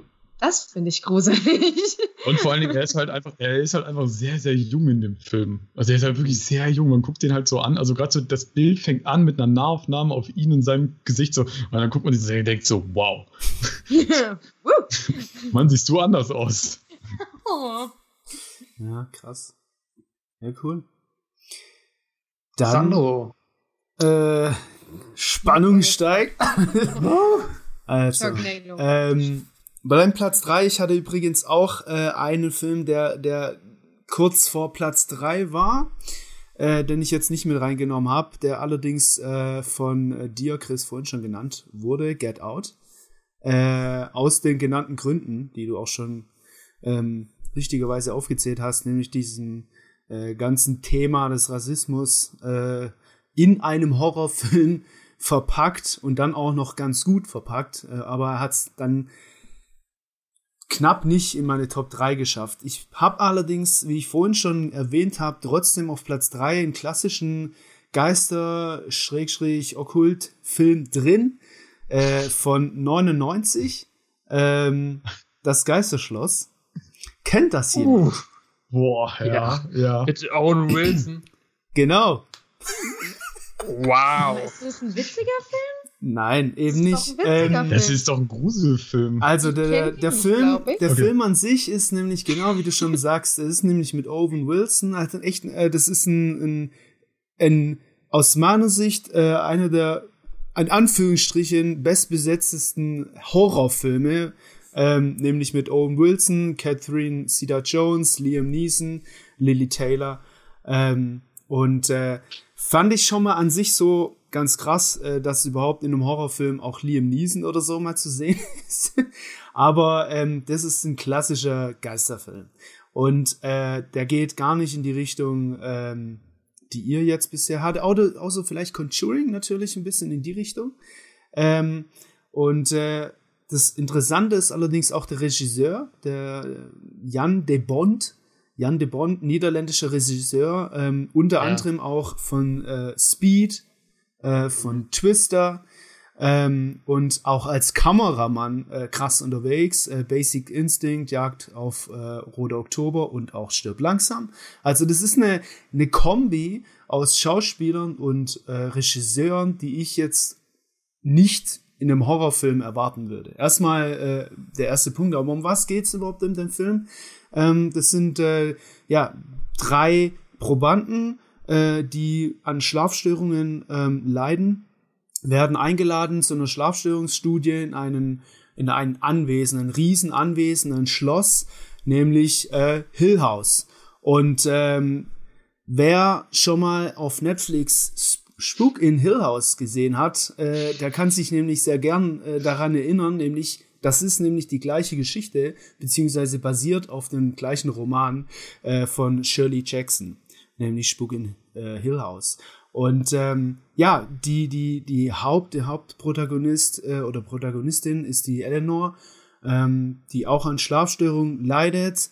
Ähm, und äh, die kriegt immer mehr Verbindungen zu dem Haus. Wie und warum will ich jetzt nicht äh, spoilern, aber daraus entstehen natürlich immer mehr unheimlichere Dinge im Haus und es hat alles äh, Verbindung zu der Eleanor. Die Handlung allerdings ist nicht der Punkt, warum ich den Film auf Platz 3 gesetzt habe, sondern ähm, das un also aus meiner Sicht unglaubliche Setdesign. Ähm, ich habe in meinem bisherigen Horrorfilm-Leben, äh, glaube ich, kein so ein gutes Set-Design gesehen. Die ganzen Effekte, die hier da vorkommen, die sind so schön eingearbeitet in dieses ganze Schloss. Das Schloss an sich ist so schön äh, mit diesen, ähm, also verworben worden äh, mit diesen ganzen Effekten und auch genutzt worden. Alles, was man so sieht, ähm, wird ziemlich schön und auf, auf intelligenter Weise, finde ich auch, ähm, genutzt. Und äh, ich will gar nicht so viel spoilern, aber es kommen Dinge vor, so effektemäßige Dinge, die ich jetzt vorher überhaupt nicht erwartet hätte. Und äh, das ist es, was mich so fasziniert an dem Film. Und äh, ich habe den jetzt zweimal äh, gesehen, vor einigen Jahren schon und dann jetzt äh, nochmal vorbereitend auf diesen Podcast. Ähm, und ich fand es wieder einfach richtig ey, unglaubliches Setdesign. Die Handlung, wie gesagt, ist okay. Die kann man sich angucken, erst recht, wenn man okkultmäßig noch ein bisschen Fan drauf ist, äh, davon ist. Aber ist jetzt nicht der Oberhammer so. Ich fand jetzt auch nicht Spook in Hill House von Netflix. Äh, die Serie fand ich jetzt auch nicht der Oberhammer, aber ja. Äh, kann man sich trotzdem angucken, ist jetzt nicht das ähm, Allerschrecklichste. Ähm, Sehr gut. Oh Leute, so, so verkauft äh, man eine Serie. Aber das, ist nicht das Schlimmste, was ich je gesehen habe. Ja. Nein, das, äh, vielleicht, vielleicht äh, äh, sage ich das auch ein bisschen, bisschen krasser, als es ist. Ähm, ich fand halt, wie gesagt, äh, die Story Sorry. ganz okay. Und die Innenausstattung ist auch, äh, kommen wir mal zu den Facts, die Innenausstattung ist eine der größten jemals gebauten äh, von, von Eugenio Zanetti, der da eine riesen äh, Innenausstattung gebaut für eben diesen Film. Und ich glaube, das merkt man auch. Und ich glaube auch, ähm, dass das habe ich jetzt tatsächlich nicht so recherchiert, aber es sind sehr viele Effekte so gut äh, eingearbeitet worden, dass ich ähm, entweder mega diesen CGI-Typen dahinter oder Firma dahinter loben muss, oder es wurden halt echt äh, irgendwie krasse, ich, ich glaube, das geht ja in diese Practical-Geschichte rein, ähm, äh, eingesetzt. Und äh, ja, manche sind auf jeden Fall CGI, da will ich gar nicht von weggehen. Aber ähm, ja, wunderbares Set-Design, absoluter Hammer. Was auch, äh, was auch ziemlich interessant ist, ist, dass in diesem Film ähm, diese, diese Laute, dieses Knarren äh, von diesem Holz oder auch ähm, so das Stöhnen von diesen Geistern und was da halt in diesem Haus passiert, ähm, tatsächlich so äh, immer äh, äh, abgespielt wurde und ähm, halt daraufhin die Angst ein bisschen hervorzuholen der Schauspieler, äh, wurde das halt an dem Set äh, immer abgespielt, damit man halt ein bisschen mehr Leben aus dem Gesicht ziehen kann. Ähm, und äh, ja, was ich jetzt, wie gesagt, nicht so gut fand, ist aber auch tatsächlich der Part des Okkulten, weil ich halt einfach, habe ich ja vorhin schon gesagt, nicht so drauf stehe. Aber auch, äh, muss man sagen, gibt's Protagonisten, die nicht so dynamisch, wie man sich eigentlich vorstellt, miteinander, ja, Schauspielern. Es sind so, ich will nichts sagen, aber ähm, wie bitte? Owen Wilson und Liam Neeson. Nicht so ein. Ah, nee, nee, da eben, eben, ja, nee, will ich gar nicht sagen. Das Geile ist nämlich Owen Wilson, ja, jeder kennt ihn aus, äh, spätestens aus äh, Nachts im Museum oder, oder so. Ähm, ah, nee, das kann ich auch nicht wissen. Aber äh, Owen Wilson hat da, ja, hat jetzt nicht die krasse Rolle. Also die, die Hauptdarstellerin ist äh, Lily Taylor und das ist auch gut so. Und äh, alle anderen, Liam Neeson ist noch okay, alle anderen muss man sagen, ja, ist okay. Ähm, Streaming-Portale, es gibt's überall, den Film, allerdings äh, nicht Flatrate-mäßig, sondern auch äh, zum Leihen und zum Kaufen. Mal gucken, vielleicht kommt er ja mal irgendwann mal wieder. Und dann könnt ihr das sagenhafte Setdesign euch mal reinziehen. Kennt ihr den Film noch? Äh, habt ihr noch in Erinnerung, was da passiert, beziehungsweise den, das Setdesign? Also ich habe den Film tatsächlich auch auf DVD. Ich habe den mir Krass. mal in ganz jungen Jahren, also mit 12 oder 14 oder so, habe ich mir den mal gekauft. Als den auch ab 12 Jahren. Der ist ab 12, glaube ich, der ist nicht ab 16. Kann, kann ähm, gut sein, ja. Ich weiß, also ich respektiere deine Meinung und ich. Danke! wow, vielen Dank! mit diesem Film auch nicht ich gerechnet in seiner so tatsächlich. Nee, aber ich, also ich, vielleicht muss ich ihn auch wirklich nochmal schauen, also gerade mit dem Aspekt hier Interieur. Also ich kann, ich habe schon noch so Bilder im Kopf die sagen mir auch, dass der Film sehr gut ausgestattet war. Aber ich fand den irgendwie auch damals schon irgendwie so absolut nicht unheimlich irgendwie. Also nee. da muss ich sagen, da fand ich Spuk im Hill House von, von der Atmosphäre und von den Jumpscares, von allem, hm. also wirklich zehn Level krasser. Also weil ich kann mich daran erinnern einfach, dass dieser ähm, Film ja mit 14 Jahren auch schon zu lasch war irgendwie, keine Ahnung. Ich, ich gehe halt davon aus, wenn ich ihn heute noch mal schaue, ja. dass es nicht ähm, zum Besseren sich entwickelt. Keine Ahnung, aber nee, ja, also nur meine ich, Meinung. Das, das ist ja auch völlig okay, weil der, der Film ist nicht in der meinen Top 3, weil er jetzt der absolute Schocker ist. Überhaupt nicht.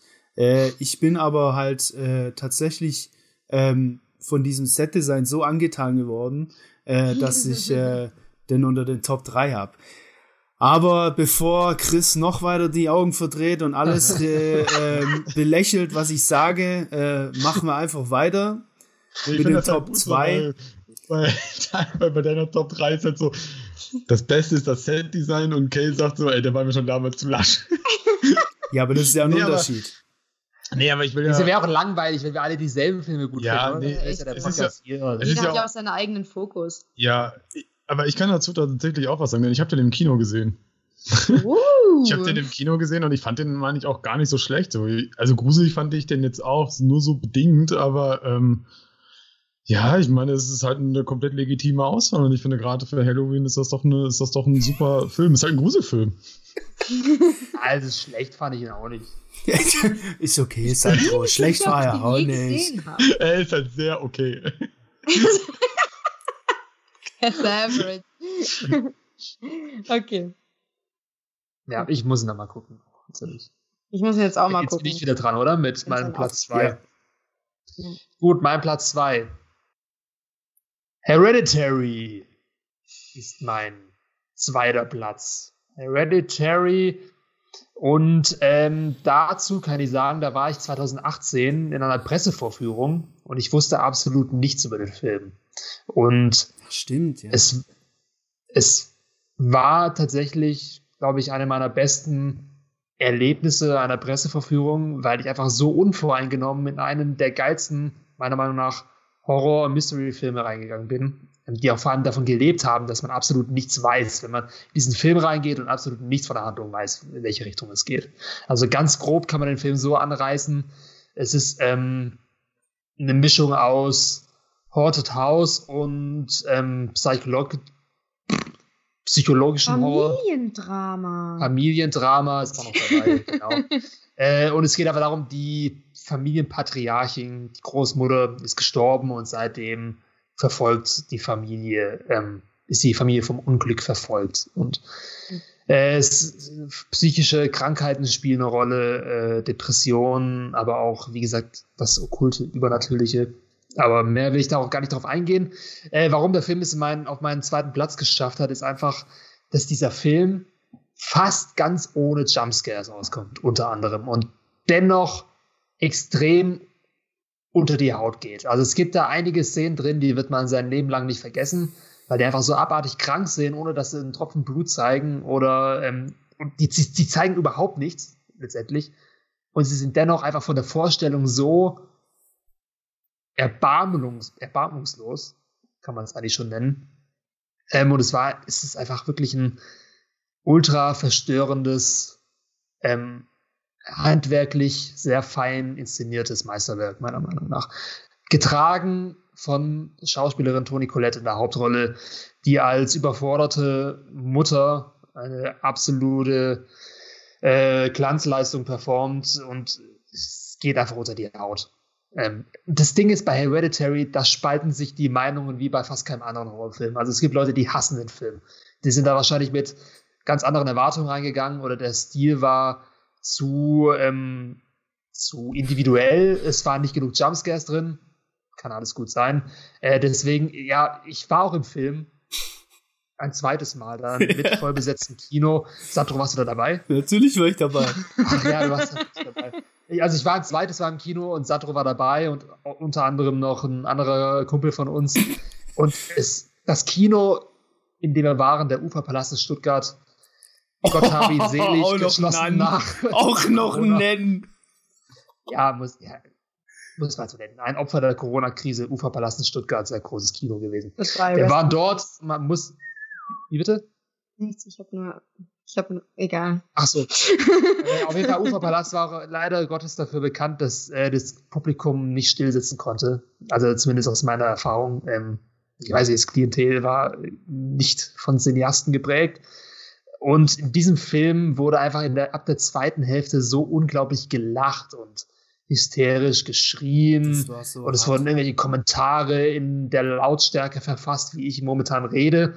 Also der Film wurde manchmal so nacherzählt von zwei Reihen hinter mir, irgendwie so ein paar Teenager, keine Ahnung. Und irgendwann dreht sich unser Kollege einfach um und schreit durch den Kinosaal, jetzt halte doch mal die Schnauze hier. Also zehn Minuten vor Ende des Films. Und es war danach wirklich still. Leider viel zu spät. Naja. Es ging. Also das war mit Abstand meine absolut äh, meine absolute Horror-Erfahrung äh, in einem Kino oder Kinofilm, äh, weil das, das, das geht, das geht gar nicht. Also, die haben durchgehend gesprochen äh, und laut, wie der Kämmer gerade schon gesagt hat, und gelacht. Die haben halt wahrscheinlich so Schiss gehabt, dass sie aus Schiss gelacht haben die ganze Zeit. Die haben die ganze Zeit gelacht. Das kann doch nicht sein. Also, ey, boah, ich war auch so wütend. Und ich äh, war froh, als unser Kollege da mal kurz aufgestanden ist, äh, weil sonst wäre ich das. Und ja. Ja. Super schön. Nee, also es wird tatsächlich, der Film wird auch von ein paar Parteien äh, verarscht, lustig gemacht, die nehmen den nicht ernst und sagen so, Alter, was wollt ihr? Soll das der beste Horrorfilm des Jahrtausends sein? Was, das kann doch nicht euer Scheiß ernst sein. Also diese Leute gibt's auch. Ähm, kann ich bedingt verstehen, weil der Horrorfilm ist halt an sich kein reinrassiger Haunted House Film und der wurde eben als dieser platziert von Anfang an mit Trailern und so weiter. Und ich glaube, dass viele Leute einfach mit ganz falschen Erwartungen in den Film eingegangen sind. Weil letztendlich ist der Film sehr subtil, du siehst kaum etwas und ähm, er ist auch sehr vielschichtig von der Thematik her. Und ähm, wenn man sich, wenn man da mit den falschen Erwartungen reingeht, dann kann er einen enttäuschen. Aber wenn man mit den, wenn man mit gar keiner Erwartung eingegangen ist, so wie ich zum Beispiel damals in der Presseverführung, das war einfach so ein Once in a Lifetime ähm, Filmerlebnis für mich, tatsächlich. Okay. Ja, ich finde, der hat auch irgendwie so dieses Foreshadowing so optimiert, dieser oh, Film. Ja. Also, es ist also dieser Film hat auch mit, also der hat mit Symbolik und mit Foreshadowing gearbeitet. Und es hat sich wie ein roter Faden durch diesen kompletten Film gezogen, dass man am Ende wirklich sehr zufrieden aus dem Film gegangen ist, weil einfach alles aufgelöst wurde. Also es war einfach ein sehr, eine sehr runde Sache. Mhm. Ähm, und das ist witzig, das, also das ist auf meinem Platz zwei, so. Man kann nicht aber Die erste Doppelung. das ist die erste Doppelung. Was? Sorry. Ähm, ich kann nur sagen, es gab eine kleine Sache, die war sehr eklig und ich denke, ja, jeder, der diesen Film gesehen hat, weiß wahrscheinlich, was ich meine.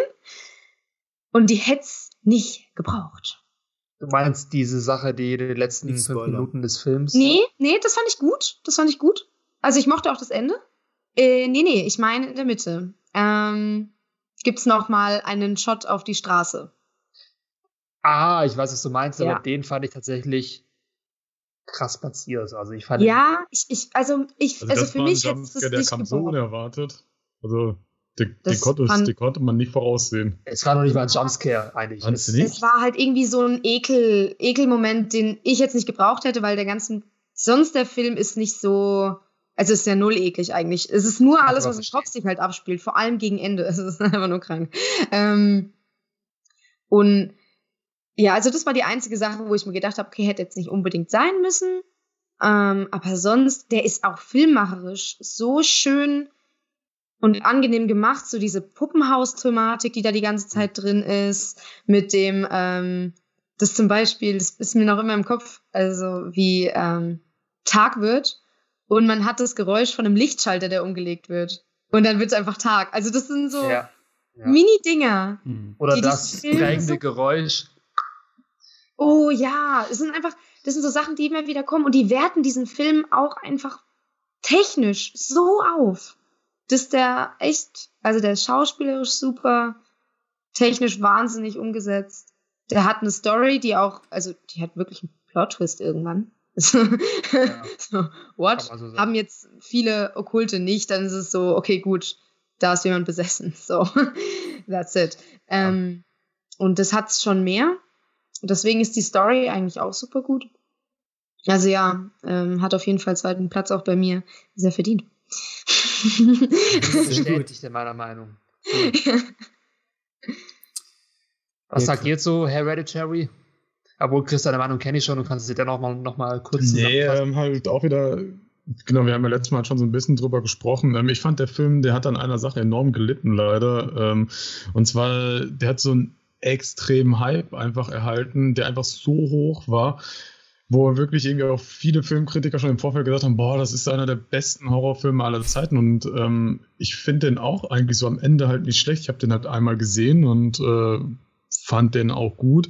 Aber ich fand einfach dieser ganze Vorhype, den der Film erfahren hat, der war einfach zu krass, der war viel zu gewaltig und das kann einfach ein Film nicht stemmen. Also, das hatte ich zum, zum Beispiel nicht. Also ich bin da ja. reingegangen, ohne irgendwas über den Film zu wissen. Wahrscheinlich war das immer ein Vorteil. Ja. Dann hätte ich den wahrscheinlich halt auch besser gefunden. Und ich habe ja auch beim letzten Mal schon gesagt, ich glaube, der Film, der, der hat eine viel krassere Wirkung, äh, wenn man, glaube ich, Kinder halt einfach hat und ich glaube eine richtige Familie halt hat. Ich glaube, dann ist der Film noch heftiger, ja. weil der halt ja ganz krasses Familiendrama halt auch ist, was ja Horrorfilm und Familiendrama halt zusammen und äh, ich mhm. glaube, wenn man halt jetzt so, keine Ahnung, halt jetzt so an sich jetzt alleine wohnt in seiner Bude, so, ich glaube, dann schockt das einen weniger. Ja, also kann, kann ich auch gerade mal so eine Szene ansprechen, die auch kein Spoiler ist, letztendlich. Äh, zum Beispiel diese äh, Szenen mit der Mutter, die dann ab und zu schlafwandelt und dann irgendwie Benzin über das Bett ihres Kindes schüttet und dann dieses Streichholz in der Hand hat. Das sind einfach so Sachen, da läuft ja. einem eiskalten Rücken runter. Also, ja, das, halt also einfach so allein, wie allein wie es inszeniert ist. Das ist ja. Ich finde, man kann sich echt in einer Art und Weise da, also jetzt, wo du sagst, okay, du kannst dich da nicht reinversetzen, das kann ich verstehen. Aber ähm, ich finde auch, als jetzt Kind in einer Familie ist das sehr, ähm, kann man sich da irgendwie hineinversetzen auf eine komische, also auf die Art und Weise, dass man so etwas nie selbst erfahren möchte. ähm, oder allgemein diese Stimmung im Haus kennt man ja eigentlich, oder denke ich jetzt kennt man, wenn man am Tisch sitzt und die Stimmung einfach unten ist. Oh ja, da gibt es auch diese berühmte Tischszene. Ja, ja, und. Ja, der, die, das ist so gut. Das ist so gut. Da kann man sich so gut reinversetzen einfach.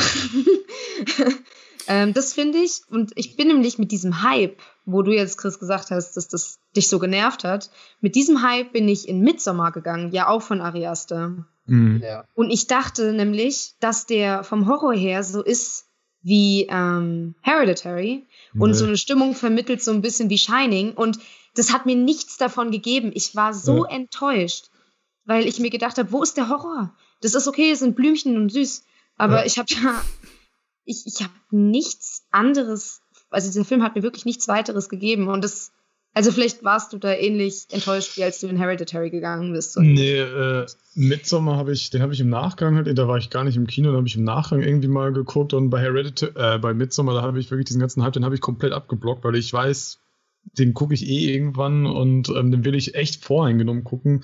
Und den habe ich dann halt dann auch gesehen und der hat mir dann, glaube ich, würde fast sagen, besser gefallen, allein schon, weil ich den halt einfach, den gibt's, den gab's oder gibt's halt immer noch bei Prime zu gucken und ähm, da habe ich dann halt eines Abends mal angeschaut, die fand ich echt gut. Also irgendwie Horror, hm, ja, kann man irgendwie drüber streiten, irgendwie schon, irgendwie fragwürdig, aber äh, den fand ich irgendwie fast ein bisschen besser als Hereditary und. Hereditary leidet einfach unter diesen, oder hat bei mir stark unter diesen enormen Hypedruck einfach gelitten. Okay.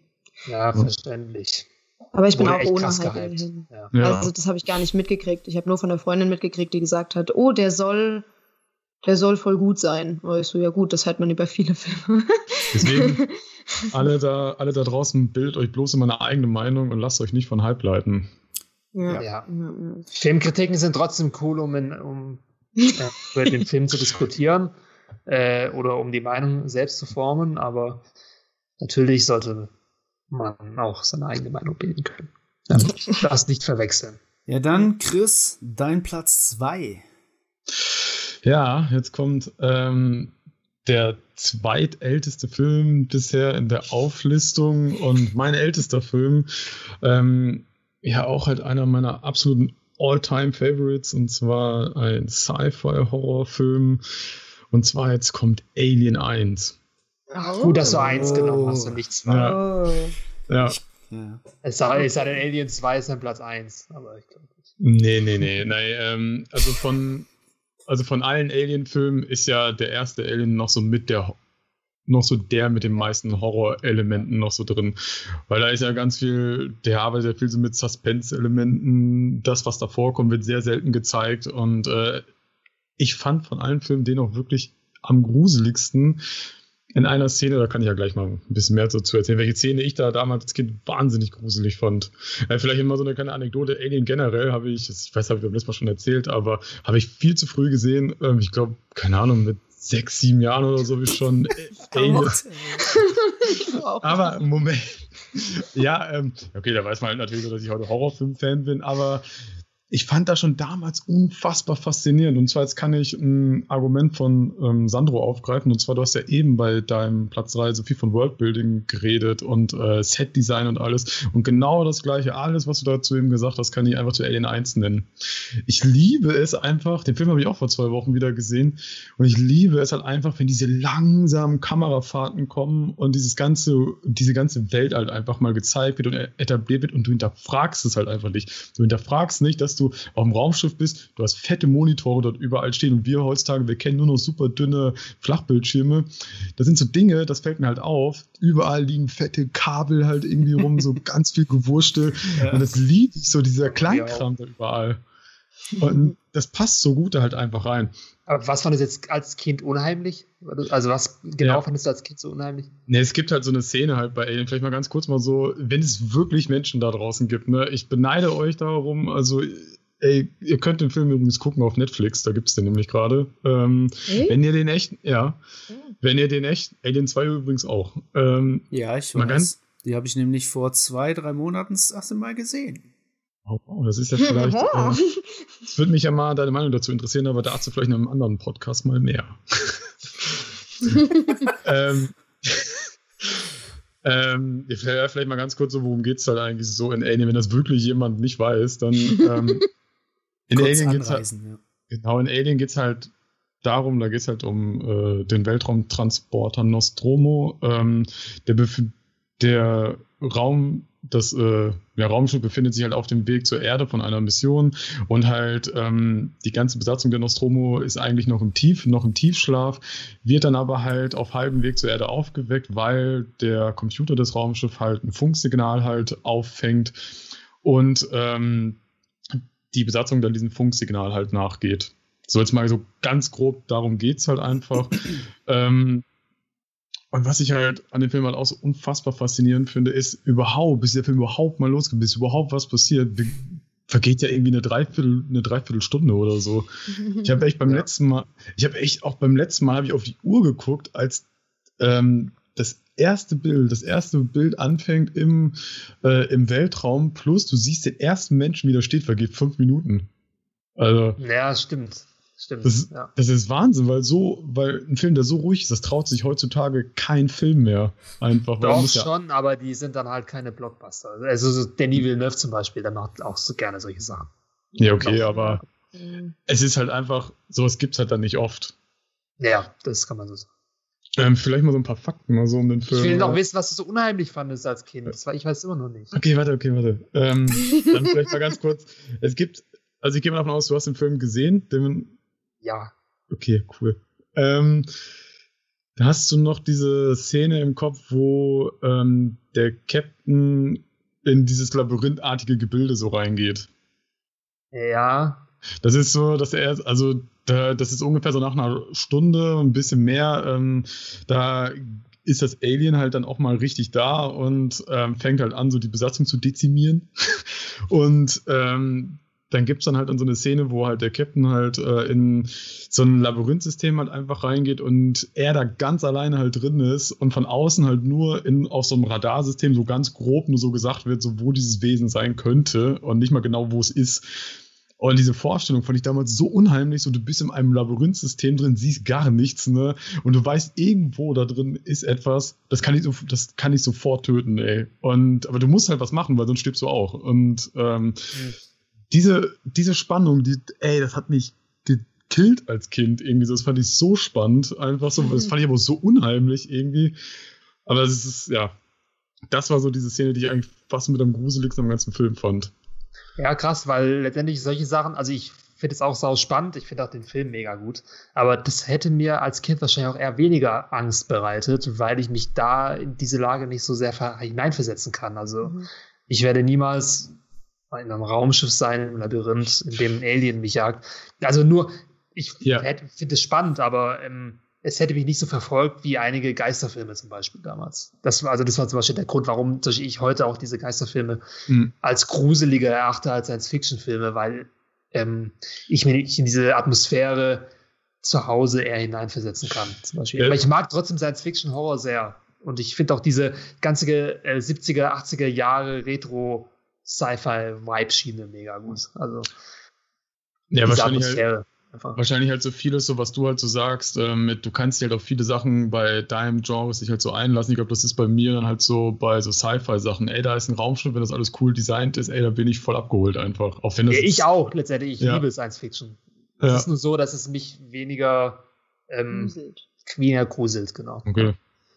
Was nicht heißt, dass es ungruselig ist. Es geht nur um Tendenzen. Ja. Das, vielleicht mal so ein paar Fakten. Äh, der erste populärste Film mit einer starken Frauenfigur. Mhm. Stimmt. Ja. Ja. ja. nämlich mit Sigourney Weaver. Ja, tatsächlich aber auch eine Frauenfigur, die sehr männlich äh, dargestellt ist. Was natürlich jetzt heutzutage auch immer die Frage ist, müssen Frauenfiguren immer männlich, äh, so also männliche Charakterzüge haben, damit sie stark sind? Im ersten auch schon? Ich hm, weiß ich nicht, im ersten. Ich fand es später krass, krasser. Ich habe es jetzt so noch gar nicht Stimmt gesehen. wiederum, ja. Aber im ersten war das. krass. Ich weiß nicht, also ich, ich fand das, ähm, ich fand das halt bei Alien 2, da, also in Alien 2, da wird ihr auch so ein bisschen so mit Newt halt so diese Mutterrolle halt noch so ein bisschen zugeschrieben. Und dementsprechend finde ich, hat das so ein Misch halt so daraus. Und das gab's, glaube ich, gibt glaube ich gar nicht so oft, weil ja, das ist halt immer so das Problem, starke Frauenfiguren, wenn dann halt dann immer irgendwie an starke Männerfiguren halt angelehnt. Das will man ja eigentlich gar nicht, weil muss ja nicht sein. Und das war aber, glaube ich, so der erste populäre Film, der halt so, ja, so die erste starke Frauenfigur so etabliert hat. Zumindest ich wüsste keinen, bei dem es vorher so war. Also sagen ja. wir so, das Genre Horror an sich hat eh, war eh das erste Genre, was Frauen ähm, eine Charakterentwicklung gegeben hat und Frauen in die Hauptrolle gesetzt hat. Das ist dann auch zum Beispiel Halloween, ähm, hm, The Final ja. Girl, dieses, wenn du eine moralisch korrekte Frau am Bildschirm hast, die äh, auf jeden Fall Jungfrau sein muss, die wird überleben. Die Personen, die als erstes Sex haben im Film, werden als erstes sterben. Das sind die Regeln. ähm, aber trotzdem ist es echt so, dass alte Filme Frauen sehr, sehr schnell genommen haben als, als ähm, ja, Hauptrollen und natürlich charakterlich relevant, die ähm, auch mit anderen Frauen reden und auch nicht über, nur über Männer reden. Also das sind wirklich so ein paar Dinge, die einfach in den ganzen anderen Genres sehr lange nicht umgesetzt wurde und auch immer nicht umgesetzt wird. Ähm, und deswegen, vielleicht mag ich auch deswegen das Horrorgenre so gern. ja. Ähm, was bei dem Film halt auch so ein, so ein Punkt ist, den ich auch so bei Filmen noch gar nicht so oft erlebt habe, ist, ähm, der Film, der hat ja quasi so ab so ein Drittel des Films gibt es ja keine richtige Hauptfigur so in dem Film. Mhm. Denn klar, wir wissen halt so, Sigourney Weaver ist so gesehen die Hauptfigur, ähm, aber das so richtig, nicht, ja. Genau, aber so richtig wird das eigentlich erst später alles so etabliert. So im ersten Drittel ist sie halt immer noch so ein bisschen nebenbei und da könnte man noch denken, das ist eigentlich eine ganz andere Figur. Finde ich halt auch ganz interessant, weil normalerweise in mhm. vielen Filmen relativ schnell klar so, wer ist der Hauptcharakter und das ist da lange Zeit relativ unklar eigentlich. Stimmt, ja. Das ist echt gut. Ähm, auch was ich bei dem Film extrem faszinierend finde, und da habe ich halt auch einen, äh, ja, einen Fact so rausgefunden, ist, dass ich den Film immer noch visuell unfassbar stark finde. Es gibt, es gibt eine Szene in dem Film, es gibt ja diese, ähm, kennt ihr den Begriff der Facehuggers was? Also diese krabbenähnlichen ja. Aliens, die einen so ins Gesicht springen. Und da gibt es halt eine Szene, und da war ich letztens auch wieder so fasziniert, wie gut das aussieht, wo so ein Vieh einfach genommen wird und autopsiert wird und halt aufgeschnitten wird. Ja. Und dann dann habe ich da, es sieht so gut aus, weil das sieht halt einfach so, ja, wie wird man das nennen, halt so fleischig halt einfach aus. Und eigentlich ist es ja nur saftig. saftig. Und eigentlich ja, ist es ja halt. Ja, und es gibt halt ein paar Filme, die können das halt echt gut, obwohl die so alt sind. Und dann habe ich halt gelesen, und das finde ich halt so lustig, ich finde, das passt so gut. Das wurde halt alles dargestellt mit äh, Muscheln und Austern. Oh God. Ja, das ist. Oh, picture ja. escape my head. Ja, Salmonellen.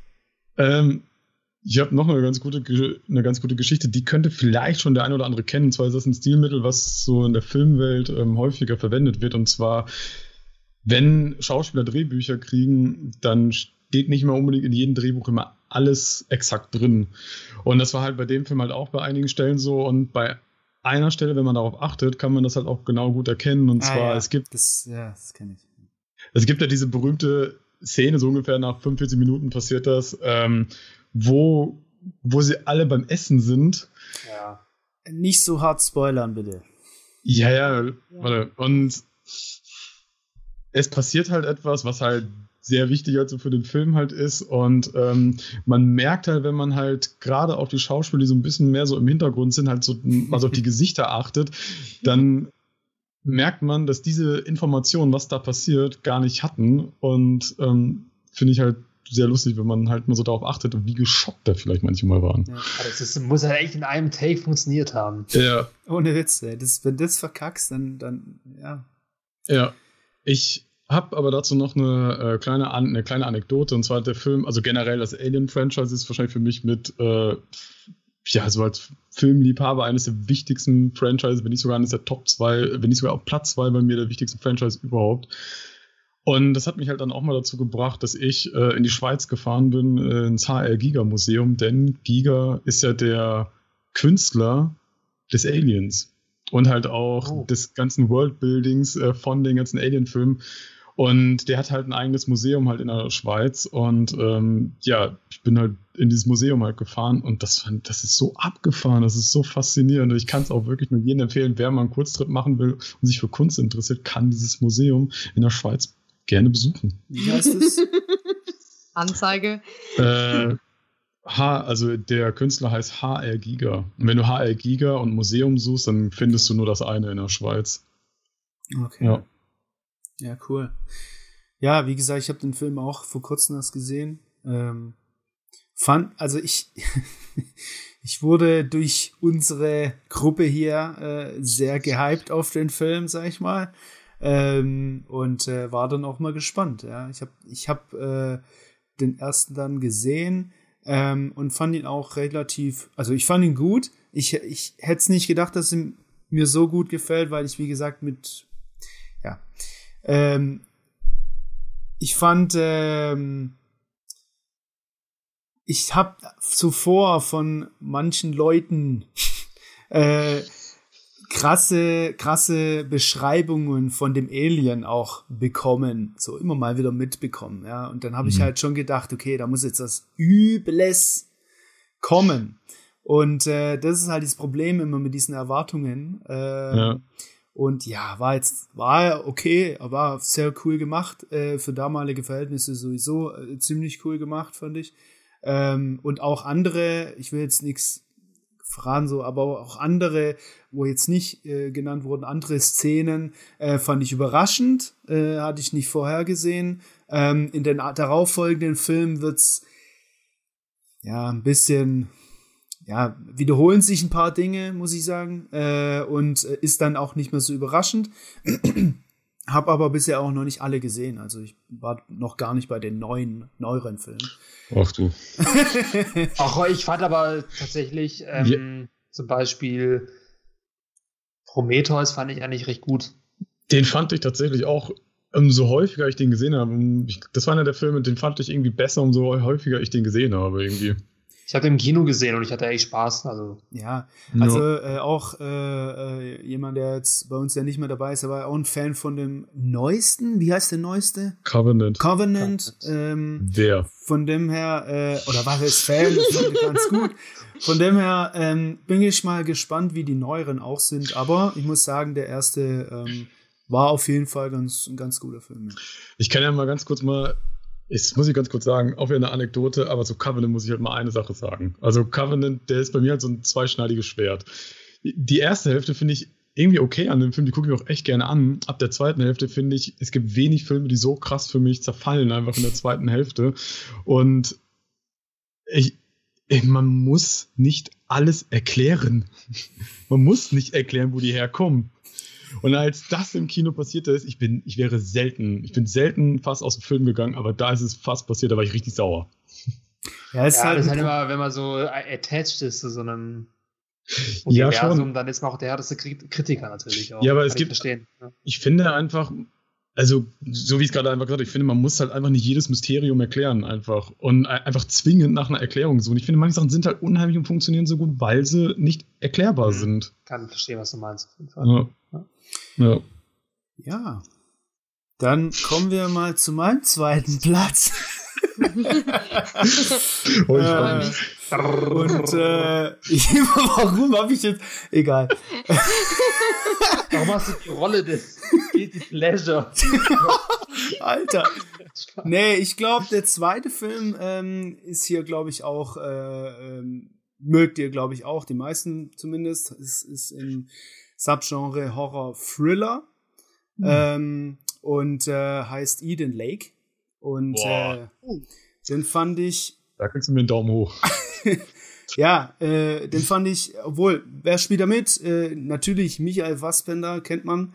Äh, und übrigens, eine kleine Anekdote, meine letzte Kritik war über einen Film, wo Michael Fassbender, also letzte Kritik auf 4001reviews.de, äh, war ähm, ein Film mit Michael Fassbender in der Hauptrolle, nämlich Steve Jobs. und äh, der ist, glaube ich, von, keine Ahnung, schon ewig her. Ähm, und Kelly Riley spielt mit, äh, Regisseur und Drehbuch James Watkins. Ja, um was geht's da in dem Film?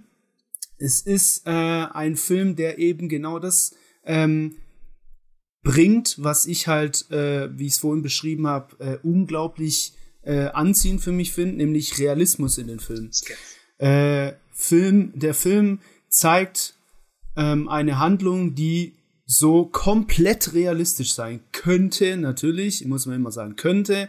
Deswegen könnte man auch den Film mit der, Untersch äh, mit der, mit der Subline äh, nach einer warmen Begebenheit äh, bezeichnen, weil es einfach alles, was da ge gezeigt wird, ähm, in, in Teilen sowieso schon gab. Ist völlig, äh, aber wahrscheinlich nicht in der, also zumindest weiß ich es nicht, äh, nicht in der, in der komprimierten äh, Handlung, wie wir es da jetzt sehen. Was, was sieht man? Ähm, Steve und Jenny, also die Protagonisten, möchten an einem nahegelegenen See Eden Lake zelten, weil er von irgendeinem Bauprojekt zum Opfer fällt und äh, treffen da gewollt oder nicht gewollt auf eine Bande Jugendlicher und ähm, dann kommt ein paar äh, Situationen, ein paar Sachen ein zum anderen und letztendlich geht es darum, dass die Jugendlichen sehr ähm, aufgebracht äh, werden von diesem Steve, von diesem Steve und von der Jenny, aber eigentlich ungewollt aufgebracht werden. Und dann geht halt ein Katz- und Maus-Spiel ähm, über den ganzen Film hinweg äh, von Gange. Und äh, das beleuchtet halt eine krass realistische Sache, nämlich, dass halt diese Jugendliche, ähm, wie ich es schon gesagt habe, ähm, sehr unberechenbar sind und äh, ihre Aggressivität gegenüber anderen in dem Film zumindest bis aufs Äußerste zeigen. Von jetzt auf nachher, von Fremden, die man kann, gar nicht kennt. Und ähm, in einer so einem Realismus, dass man halt wirklich mega tief oder mega in diesen Kinosessel, zumindest im Kino oder zu Hause auf dem Sofa äh, sitzt und halt eigentlich so gar nicht mehr rauskommt aus dem Film, sondern echt da drin steckt und mit diesen Protagonisten mitfiebert. Und äh, deswegen fand ich den Film ziemlich krass äh, und auch ziemlich äh, äh, gut auch. Weil er ist auch gut gemacht. Aus meiner Sicht ist es ein ziemlich gut gemachter Film. Er spielt mit, äh, mit, der, mit der Angst, mit der Spannung in einem ziemlich guten Grad. Er, hat so ein paar Momente, wo man denkt, okay, jetzt geht's wieder ins Gute oder jetzt kommt zum Happy End und dann eher nicht, ich will nicht zu viel spoilern. Ähm, der, der macht schon ein paar coole Runden, der Film.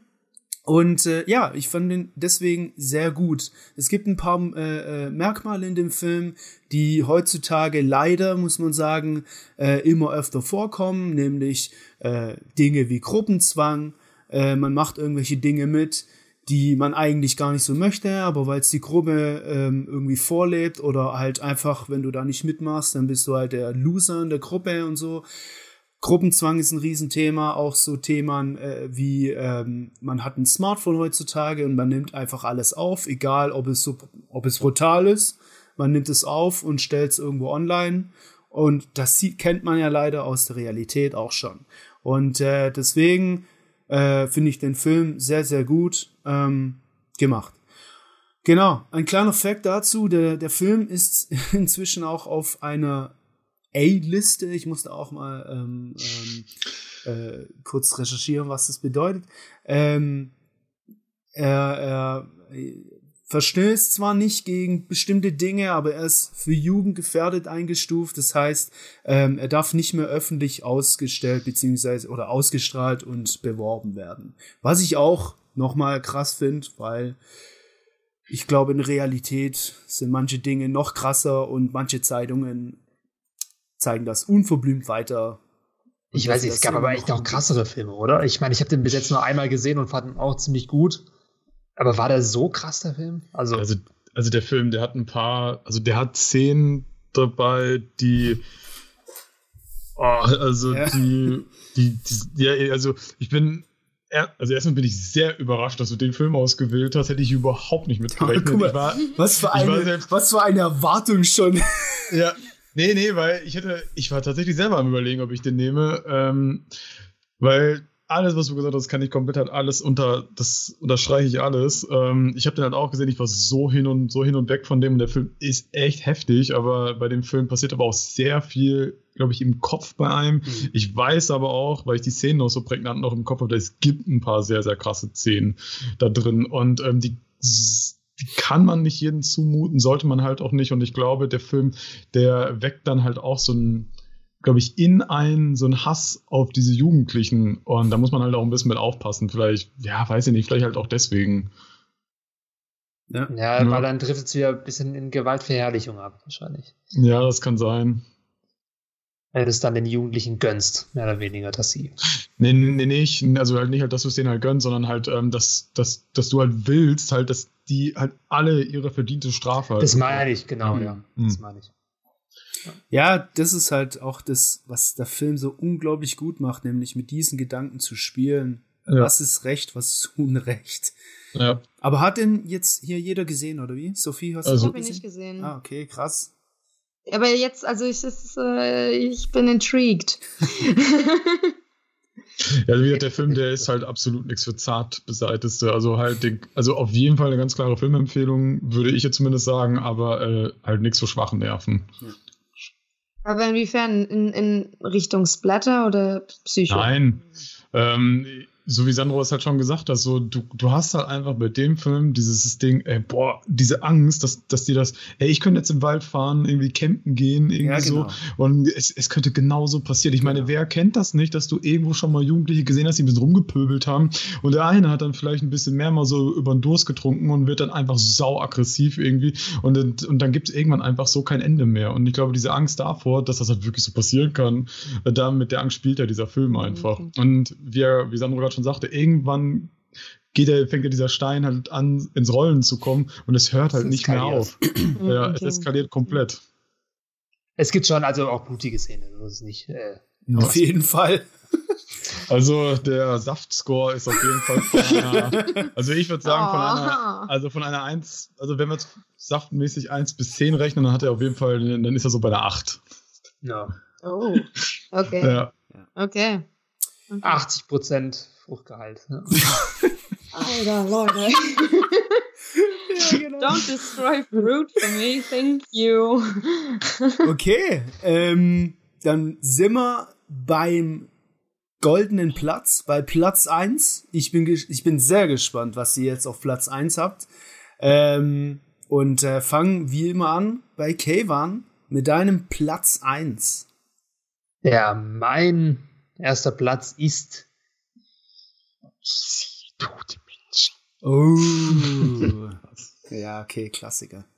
The Sixth Sense ist mein Lieblings-Horrorfilm aller Zeiten. Obwohl es eigentlich nicht ein klassischer Horrorfilm ist, sondern eigentlich schon fast eher in die Mystery-Dramaschiene hineinfällt, aber dennoch hat er eben viele Horrorelemente in sich äh, und ich habe ihn auch, es war einer meiner ersten Gruselfilme, die ich tatsächlich gesehen habe, mit sehr jungen Jahren.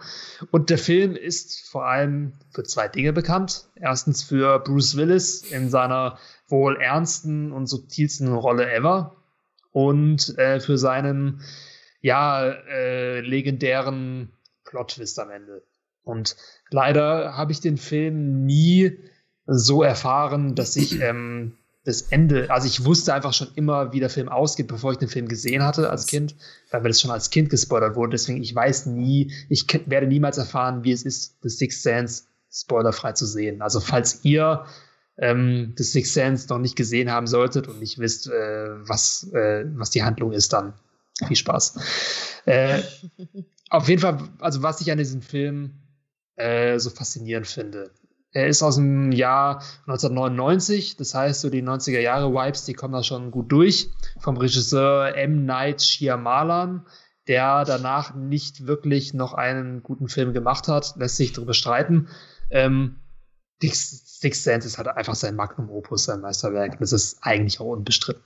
Ähm, was mich an dem Film so begeistert, ist, dass äh, erstens die Handlung wirklich on point ist. Also sie erzählt eine Geschichte zweier Charaktere, die, die aufeinander geraten, auf so eine emotionale und zerbrechliche Weise, dass er eigentlich auch komplett ohne seine Horrorelemente funktioniert. Ähm, also auch ohne diese Toten in diesem Film wäre der Film dennoch ein wirklich starkes Charakterdrama, das unter die Haut geht. Aber er hat halt eben auch diese ähm, Szenen, die nie wirklich so krass over the top sind, ähm, aber dennoch einfach ähm, so eine Gänsehaut bereiten. Also der Film, der kühlt die Atmosphäre wirklich runter auf minus 40 Grad. Und gerade weil halt alles auch immer aus dieser Sicht des kleinen Jungen erzählt wird, der eben diese toten Menschen sieht. Er hat den sechsten Sinn, er kann hier Leute sehen, die gestorben sind und oft wissen sie überhaupt nicht, dass sie tot sind und so weiter. Das allein, schon, das allein ist schon eine coole Idee, die danach auch noch viel weiter ausgeschlachtet wurde von anderen Filmen. Aber sie funktioniert in diesem Film einfach so gut, weil der komplette Film aus, der, aus dem Blickwinkel eines Siebenjährigen erzählt wird oder eines Sechsjährigen. Also die Kamera ist meistens auch ganz weit unten und ähm, er ist immer so komplett ausgeliefert und weiß nicht, was er machen soll, wenn er halt eben diese Begegnungen hat. Und ich weiß nicht, also es ist nicht der, es wird nicht mit Abstand der gruseligste Film, den ich kenne. Also ich kann, der kann deswegen auch den zart beseiteten empfehlen. Aber es ist einfach einer der perfektesten Filme, die ich kenne, durch alle Filmgenres durch. Bruce Willis, seine beste Rolle. Haley Joe Osment hat danach nicht mehr so viel gemacht, aber auch er als Kind absolut begeisternd. Ähm, Drehbuch on top und vor allem der Rewatch-Value. Kein Film hat so einen guten Rewatch-Value wie The Sixth Sense. Also wenn du diesen Twist am Ende kennst und dann diesen Film äh, nochmal schaust, und du denkst, Alter, wie konnte ich das nicht sehen? Das ist ja genial. Das war vor meinen Augen die ganze Zeit. Genau das macht einen guten Plot-Twist aus. Also Plot-Twists, die mhm. du, die nicht aus dem Nichts kommen, sondern bei denen du dich am Ende fragst, es war die ganze Zeit vor meinen Augen. Wie konnte ich das nicht sehen? Mhm. Und ja, es ist einfach ein Klassiker. Und es gibt viele Cool-Szenen auch für mich da drin, natürlich. Ähm, und auch ein Film, ähnlich wie Alien, der für knapp fast, also fast eine Dreiviertelstunde nicht damit rausrückt, um was es eigentlich wirklich geht. Du bekommst immer irgendwelche Hints, so, so, eine, so eine subtile Grundspannung, irgendwas stimmt hier nicht. Und dann irgendwann wird es halt dann getroppt und dann ähm, baut der Film darauf auf. Ich habe auch äh, lustigerweise zu diesem Film während meiner Schulzeit mal ein Referat gehalten. Krass. Das war, das war eine GFS von mir, äh, eine Filmanalyse in Deutsch über The Sixth Sense. Und dann habe ich tatsächlich auch hier so eine 30-minütige, so wie man es jetzt heute von YouTube kennt, weißt du, wo Leute Filme auseinandernehmen und analysieren. Was haben wir dann auch gemacht ähm, und haben es dann vorgespielt. Kann man die bei 4001 finden? Leider nicht. Nee. Ich, es, sie schwirrt irgendwo noch als DVD rum zu Hause. Vielleicht kann musst du mal hochladen. die DVD, müssen wir mal hochladen. Ja. ähm, ja, cool. Ich habe, oh, ich, natürlich habe ich den Film gesehen, aber ich, boah, das ist schon ewig her, ey. Ich glaube, ich muss ihn tatsächlich noch mal sehen. Ähm, aber ich weiß natürlich, um was da geht, um was, was der große plot war und so weiter. War auf jeden Fall ein sehr, sehr guter, oder ist auf jeden Fall ein sehr, sehr guter Film. Kann ich, kann ich unterschreiben. Ja. Wie seht ihr das? Ich finde ich, ich muss ja gerade mal gucken, ob der wirklich als Horrorfilm zählt. Ach komm. Ja. Nee. Ja, ja gut, also kann man schon drüber streiten. Also auf, also Was auf denn großen, sonst? Was denn also, sonst? Warte. Also, Der zählt als äh, Mystery. Drama, Drama, Mystery. Mystery, Thriller. Klar. Ja, okay, aber es geht um einen Jungen, der tote Geister Nee, sieht. also für mich ich- ist ja, also für mich ist Mystery gehört ja zu Horror, Ja. oder sehe ich das Also wenn. Eden Lake Horror ist und Alien, dann ist Six Sense auch. Ich, ich finde da gerade eher so, ich fand da aber auch halt eher so Ende die, kommt raus. die Spanne halt krass so, okay, wir springen jetzt von Eden Lake zu The Sixth Sense. Aber die, ich So, grusel Ende mich ist so mehr bei eigentlich Six das- Sense. wie so Eden Lake ist Mix Terror. unseren Lieblingsfilmen. Ja, aber ist doch okay. Ist Aber wie, egal, wie also, fandet also- ihr denn, äh, oder wie findet ihr Six Sense? Also ich finde den halt auch gut. Ich hätte halt auch mal Lust, den mal wieder zu gucken, weil ich, ähm, weil ich den schon ewig nicht mehr gesehen habe. Klar, ich weiß halt auch so, was der Twist halt am Ende ist, aber ähm, ich hätte, ich gucke halt auch manchmal halt so alte Filme so ganz gerne und ähm, finde für mich halt heraus, funktionieren die halt immer noch. Aber hast du denn gesagt, kann man den denn sich irgendwo anschauen? Ähm, man, Das würde mich jetzt mal interessieren. Man kann ihn tatsächlich schauen auf ähm, Cinema mit Flatrate, auf Sky Go mit Flatrate und ansonsten musst du dafür zahlen. Okay, schade. Ja. Muss ich verwarten. Kann dir die DVD ausleihen. Und Nee, VHS? Kommt vorbei. Drei Blockbuster. Sophie? Was sagst du zu dem Film? Ich, ähm, ich muss voller kommt schon wieder Doppelung. Traurigkeit sagen, dass ich diesen Film nicht gesehen habe. Ach so. Das ist kein du kennst den Plot-Twist ne? auch nicht. Wow. Wow. Nee. schau ihn an. Deswegen war ich jetzt so, oh mein Gott, ich kann ihn angucken und mich auf diesen Plot-Twist Ja, freuen, aber ich cool. wollte mich trotzdem nicht outen als die einzige Person, die diesen Film nicht. Aber ich kann mir Aber vorstellen, jetzt, ich kann mir auch vorstellen, dass man den vielleicht auch errät jetzt am Anfang, wenn man halt schon. Nö, ist doch Ja, egal. nee, Man soll ihn Also- einfach, einfach, einfach anschauen. Aber halt auch ganz wichtig, am besten auch nichts Ja, ich werde ihn, ich glaub- werde ihn auf jeden Fall angucken. Und also ich freue mich auch schon drauf. Ich bin, auf der, ich bin immer auf der Suche nach guten Filmen. von dem Film, Hm? weil ich glaube, das ist so ein Film, da, also da muss man mit googeln sehr aufpassen, weil äh, sonst erliest man ganz schnell den Twist halt. Ja, aber Oh, Ich meine, selbst, wenn, man- wieso- selbst wenn man den Twist kennt, weil selbst wenn man selbst auf den Twist kommt, ist es dennoch dann umso faszinierender eigentlich, den Film dann aus dieser Betrachtungsweise zu schauen. Sophie, Weil das Problem ähm, ist Ja, eine Sache, die man dazu sagen muss, weil viele Filme haben heutzutage unglaublich Angst, dass man den Plot-Twist eventuell schon davor erraten könnte und machen deswegen Plot-Twists, die man gar nicht erraten kann während des Films, was Hm. umso schlechter ist, weil dann sind es einfach keine guten Plot-Twists mehr. Hm. Plot-Twists müssen organisch aus dem Film heraus entstehen. Man muss sie theoretisch erraten können. Wenn, sonst ist es einfach ähm, gefaked. Sonst ist es. Ja, nee, äh, ich verstehe dich komplett, aber ich finde, ich glaube, das ist halt einfach einer dieser Filme, der funkt, also du möchtest auch diese Überraschung noch halt so am Ende haben und ich bin halt auch, weiß Gott, nicht einer von denen, also, ey, ich finde, wenn man mir mal was so vom Film spoilert, ich finde das bei, bei weitem nicht so schlimm wie viele andere da draußen, aber ich genieße es halt aber auch manchmal absolut, wenn ich einen Film anschmeiße, ich gucke den halt einfach dann so weg und ich denke mir so, boah, geil, ich wusste gar nichts davon. ja, auf Ja. jeden Fall. da, Aber wie gesagt, das Sixth Sense schaut man zweimal. Und das zweite Mal ist meistens besser noch als das erste. Und auch, also ich finde, Us hatte einen sehr guten Plot-Twist, wenn ich jetzt an sowas, also, ja, was so meine Lieblings-Plot-Twists angeht. So, wo ich dann im Nachhinein mir auch gedacht habe, mein Gott, warum ist mir das nicht aufgefallen? ja gut, Aber das wäre jetzt einer von dann kommen wir zu deinem Platz 1, Sophie. Also, mein Platz 1 ist ungefähr, also es ist mein Lieblingsfilm und das ist, kö- könnte auch ein bisschen merkwürdig sein, dass es mein Lieblingsfilm ist, aber das ist ein Muster, weil er ist ähnlich wie Eraserhead, wenn ich jetzt so im Nachhinein, und zwar Der Leuchtturm, beziehungsweise, das, äh, beziehungsweise The Lighthouse von Robert Eggers. Äh, von 2019 ist sogar der neueste Film von meiner Reihe. Und ich bin da damals ins Kino gegangen und ich habe gedacht, dass das ein Drama ist. und ich war so, oh, witzig, ein Schwarz-Weiß-Drama mit Willem Dafoe und Robert Pattinson. Den gucke ich mir mal an. Bin ich da reingegangen, keine Ahnung, hatte halt eine Abend Zeit, hatte Bock, irgendwie einen Film zu gucken. Und ich sitze in diesem Kino drin und es gab einfach kein Entkommen. Dieser Film ist so bedrückend und es engt einen so ein. Also kurz, es geht da, es geht um zwei Männer, die äh, einen Leuchtturm hüten und wahnsinnig werden. Ja, ja. Das, ist, das, ist, der Plot. Ähm, und saufen. Und saufen. Äh, äh, genau. Äh, wow, Spoiler. Äh, saufen. Auf jeden Fall. Genau. Ähm, und das Spannende ist dabei, also der Film ist in Schwarz-Weiß.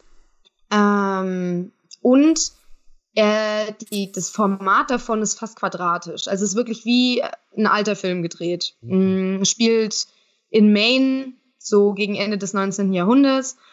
Und ähm, aber das ist eigentlich eh egal, weil es könnte theoretisch auch 2020 sein. Das sind einfach zwei Männer auf einer Insel. du weißt nichts von der Außenwelt. Das ist, ähm, das ist ein Film, der, du magst keine der Personen, also das sind beides Arschlöcher. Ups, tut mir leid für diese Sprache.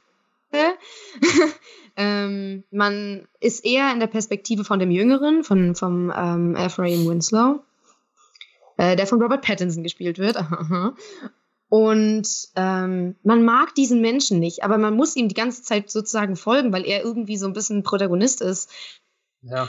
Und, und ähm, durch immer wiederkehrende Szenen merkt man allein durch seinen Gesichtsausdruck, wie er langsam den Verstand verliert, weil er auch den Typen hasst, mit dem er da auf der Insel ist.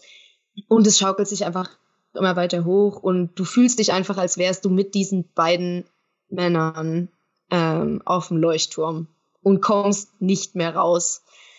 Ähm, und ich glaube, wenn man jetzt mal zählt, wie viele Schauspieler wirklich da mitmachen, es sind ganz am Anfang zwei Leute, die sie ab da absetzen, dann die, sind sechs Schauspieler. Kammerspiel, ja. ähm, ja cool. Und es, es hat was, es hat was sehr inszeniertes, sehr, sehr Bühnentheatermäßiges, so ein bisschen auch, ähm, es hat Höhepunkte wie in so einer Oper irgendwie auch am Ende und es arbeitet mit sehr vielen Mythen, also nicht mehr mit sehr vielen, aber es ist auf jeden Fall, es hat eine bestimmte Mystik, aber man kann es, man kann es so deuten, als wäre es jetzt Mist Mystery und Supernatural, aber man kann es auch einfach deuten, als wäre das die verquerte Psyche von diesen Typen. Ähm, ja, dieser Film hat komplett zerstört, als ich da drin saß. Ich, weil ich halt auch nicht wusste, was auf mich zukommt. Und, und dieser, der zieht sich auch in einer Art und Weise, dass man wirklich, ja, es gibt einfach keinen Entkommen. Und mhm. ich weiß noch, das, der Kinosaal war danach halt still. so bis also, die, die, die Credits runtergegangen sind. Ja, das war ein richtiger What the fuck-Moment. So niemand wusste, was sie gerade gesehen haben. Es gab so zwei Leute, die aufgestanden sind und gesagt haben, Alter, was für ein Scheiß.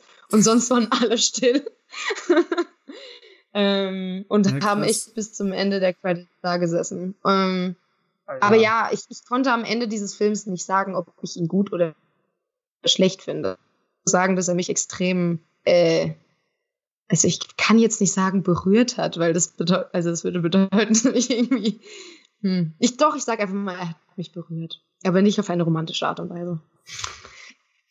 So, ja, das ist ich, ich habe ihn tatsächlich noch nicht gesehen, aber ich habe auch schon sehr viel Gutes ge gehört von dem Film, erst recht von der schauspielerischen Leistung äh, mhm. von Robert Pattinson. Deswegen bitte nicht weiter spoilern. Ich bin auf jeden Fall getriggert äh, und ähm, bin auf jeden Fall gespannt. Ja, ich fand den auch, also ich habe den auch vor kurzem erst gesehen. Ähm, ich fand den sehr gut. Also ich muss äh, Sophie bei allen Punkten recht geben. Ich, einzige, was mich an dem Film ein bisschen gestört hat, war tatsächlich das Ende. Also ohne zu spoilern. Ähm, dem, durch den Film ziehen sich einfach einige Metaphern, die so die sich nicht von selbst erklären, mehr oder weniger. Also du musst die Metaphern kennen, um das dann richtig deuten zu können. Und das mag ich letztendlich, also das ist meine persönliche Präferenz, das mag ich nicht so sehr. Ich mag es, wenn der Film selbst Metaphern erschafft und nicht auf andere, nicht, ah, nicht, ja, ja, nicht ja, referenziert auf andere Sachen. Mhm. Also dass der Film sozusagen sich nicht aus anderen Quellen bedient, sondern seine eigene Quelle erschafft. Ja, okay, okay, okay, okay, ja. Äh, das war, war letztendlich für mich ähm, ein bisschen mhm. unbefriedigend mhm. dann in dem Sinne. Aber an sich ich von. Ich mag halt dieses Matrosending. Auf jeden Fall. Also so von der Story, von allen, von allen anderen Belangen, echt krass intensiver Film. Und das Ende ist einfach nur so. Okay. ja, ja. Das schaukelt sich halt immer weiter hoch. Das ist einfach nur so ein. Okay. Ja, ja ich, bin, ich bin gespannt. Chris, hast du den ja. Film auch schon gesehen? Nee, das ist einer der wenigen Filme, dazu kann ich gar nichts sagen, weil ich den noch überhaupt noch gar nicht gesehen habe. Also Interesse hatte ich schon, den mal zu gucken, aber es hat sich einfach noch nicht ergeben. Na cool, dann haben wir was vor. ja, super. Chris, deine ja. Nummer 1, Nummer uno. Ich bin gespannt. Ich hätte eigentlich gedacht, Alien 1 ist deine Nummer 1. Jetzt bin ich tatsächlich sehr gespannt, was deine 1 ist. Äh, ja, ähm, es hat fast so ein also wer mich kennt, würde der wird denken, ach ja, ich weiß ja, was es, ich weiß ja, was es ist. Wahrscheinlich einer der meiner meistgeguckten Filme überhaupt, bestimmt mindestens halt auch schon zehnmal geguckt. Ähm, ist von 1982 von John Carpenter, tatsächlich wieder ein Remake, das Ding aus einer anderen Welt. Naja. Ah, das hast du schon mal genannt, stimmt. Ja, eben. Das ist auch bei deiner Liste auf Platz 1, ja. Ja, es ist mhm. einfach für mich mit, glaube ich, der beste Horrorfilm, den für mich persönlich, den es für mich einfach gibt. Ähm, ja, eben hatten wir äh, das Ding aus einer fremden Welt, jetzt haben wir das Ding aus einer anderen Welt. Irgendwie sind es immer Dinger, die von komischen Welten kommen. Ich weiß auch nicht warum. ja, ähm, ja, mal so, äh, so genremäßig ist es auch halt so Body-Horror, weil der Film halt auch ein paar Splatter-Elemente halt auch mit drin hat, die aber, ähm, das hatten wir eben schon öfters angesprochen, die nicht so zum reinen Selbstzweck sind, sondern halt sich einfach sehr gut, sich einfach in diesem Film sich halt einfach einreihen mit diversen, ja, in Anführungszeichen Sci-Fi-artigen Elementen halt drin.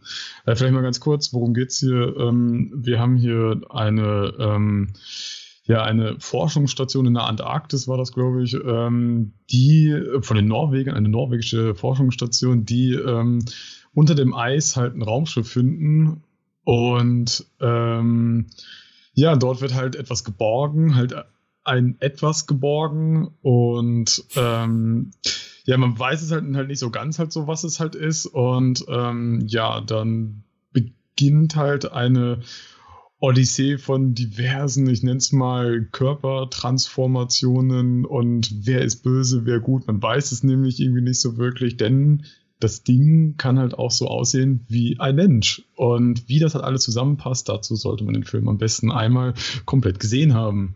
Denn es macht tatsächlich halt alles Sinn, weil der Film nämlich in, der funktioniert halt auf so einer ähm, sehr, ja, halt aus, auf so einer sehr molekularen Ebene, denn ähm, das Ding, also ich habe das zumindest halt immer so verstanden, das sind halt eigentlich so diese ganzen ja, Einzeller, um die es da halt so geht. Und das Wesen, was halt so quasi als, als ein sehr komplexes Etwas halt dargestellt wird, versucht halt einfach quasi seine Umgebung halt einfach zu, zu kopieren. Und das finde ich halt einfach ein sehr interessantes Element, was es so halt auch noch nicht gab. Und dieser Kopierelement ähm, funktioniert nicht immer komplett. Ähm, ja, halt auch ein Remake von, von ich glaube, 1951 äh, kam der erste Film, das Ding raus, noch ein Schwarz-Weiß-Horrorfilm und ist, glaube ich, so unter Horrorfilm-Fans einfach ein, ja, ein Liebling. ähm, nach John Carpenters, ich glaube, Halloween hat er herausgebracht und danach, ähm, ich glaube, die, Klapper, die Klapperschlange, sein nächster, ja, absoluter Mega-Hit halt einfach. Ähm, sehr lustige kleine Anekdote. Der Film kam zwei Wochen nach E.T. ins Kino. das ist halt sehr witzig, weil wir haben halt erst ein sehr freundliches Alien, was einfach nur nach Hause will, plus halt ein anderes Alien, was halt einfach die Menschheit vernichten will. Das ist halt sehr lustig, liegen halt, nur, liegen halt nur zwei Wochen dazwischen. Ähm, Nicht, dass zwei Eltern ins falsche Kino gegangen sind. Ja, das Ding aus einer anderen Welt. Das war auch dieser E.T.-Film, oder? Äh, Der ist gar nicht so nett, Mama. ähm, auch ist so ein Punkt, der gerade so bei Filmfans halt immer heiß diskutiert wird, ist so ein bisschen das Ende von dem Film, denn der Film, der hat halt einmal so, ich sag mal, ein bisschen actionreicheren Part, so mehr oder so mehr oder weniger. Ähm, und dann gibt es halt am Ende noch so diese offene Frage, die nie so direkt geklärt ist, ob es jetzt quasi das Ding jetzt besiegt ist oder nicht. Mm, und der John Carpenter, der hat halt mal gesagt, man muss am Ende gibt es nämlich so einen Shot auf zwei Gesichter und man muss halt mal so auf die Augen der Schauspieler achten. Und wenn man dann eins und eins gut zusammenzählt, dann hat man eine Antwort. Was ich ein sehr cooles Element halt einfach finde, denn das Element, wo Augen sehr wichtig sind, haben wir ja halt auch in anderen Filmen schon gehabt, äh, wie zum Beispiel im ersten Blade Runner, wo ja Augen ein sehr wichtiges Element des Films ist, haben wir hier auch wieder. Ähm, ja, der Film ist sehr brutal, auch. Kriegt, ähm, also, also hm, in einigen, in einigen Szenen wird er bestimmt so eine 7 bis 8 gehen. Ähm, also ich meine, es gibt halt einfach eine Szene in dem Film, wie es ist jetzt kein Spoiler, weil das halt einfach nichts so zu der ganzen Story so zusammenhängt, aber wie der Unterarm eines Mannes die Arme eines anderen Mannes einfach abbeißt. What the fuck, ey? Was? Hä, was? Genau. Die ja. Unterarme eines Mannes? Nee, also. Also so. Ich habe ich hab das grammatikalisch Also, es, wird, es gibt eine Szene in dem Film, da äh, soll jemand äh, wiederbelebt werden und das machst du dann halt mit dem Defibrillator und du machst es halt einmal, zweimal, dreimal, ich glaube beim dritten Mal oder so, äh, öffnet sich halt der ganze Unterbauch, von dem der halt wiederbelebt werden soll und beißt die Arme des anderen Manns ab. Also das ist so, what the fuck? Also der Unterbauch beißt die. Ja, Arme. genau so. Ja, genau so bescheuert. Bitte erklär's mir ganz genau. Aber wie kann Bauch. Äh, guck den Film an. Happens. Guck den Film an. Und dann denkst du dir nur so, what the fuck, das meint er damit, ey. Allein wegen dem würde ich jetzt den Film gucken. Ja, ist so super. Ja. Also wenn ich, wenn ich euch schon deswegen habe. Gib jetzt einfach auf YouTube ein äh, The Thing Scene und wenn ich dann, dann kommt Wahrscheinlich findest du es, also mich würde es nicht wundern, wahrscheinlich findest du es dann da halt schon. Das ist halt, das, das ist halt eine von diesen Szenen und allein schon halt auch das ganze Creature-Design wieder, Design da drin finde ich auch wieder richtig geil. Gerade so die 80er, was Creature-Design angeht, super.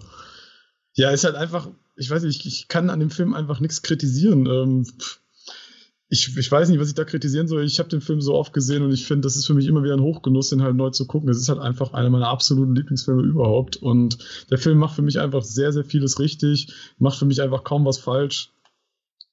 Also wenn ich jetzt was suchen müsste, dann wird man bestimmt was finden, aber ich kann da nichts kritisieren einfach daran.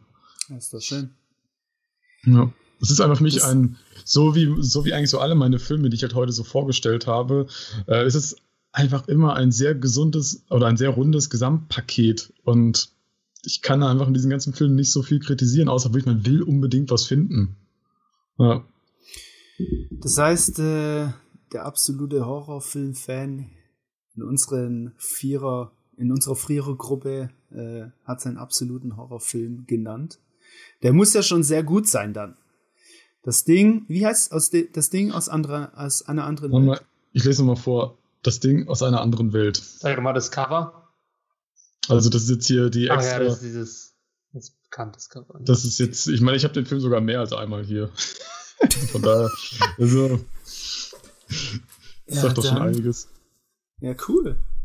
Hatte übrigens äh, auch ein ähm, ein Prequel auch rausgebracht, was, äh, äh glaube ich, jetzt knapp zehn Jahre alt ist. Den habe ich tatsächlich auch letztens noch mal geguckt, ähm, weil der immer ganz gern, der wird immer unter Filmfans immer so ein bisschen abgehatet. Finde ich ein bisschen zu Unrecht, denn was ich bei dem Prequel ganz schön finde, ähm, ist, man kann sich das Prequel angucken.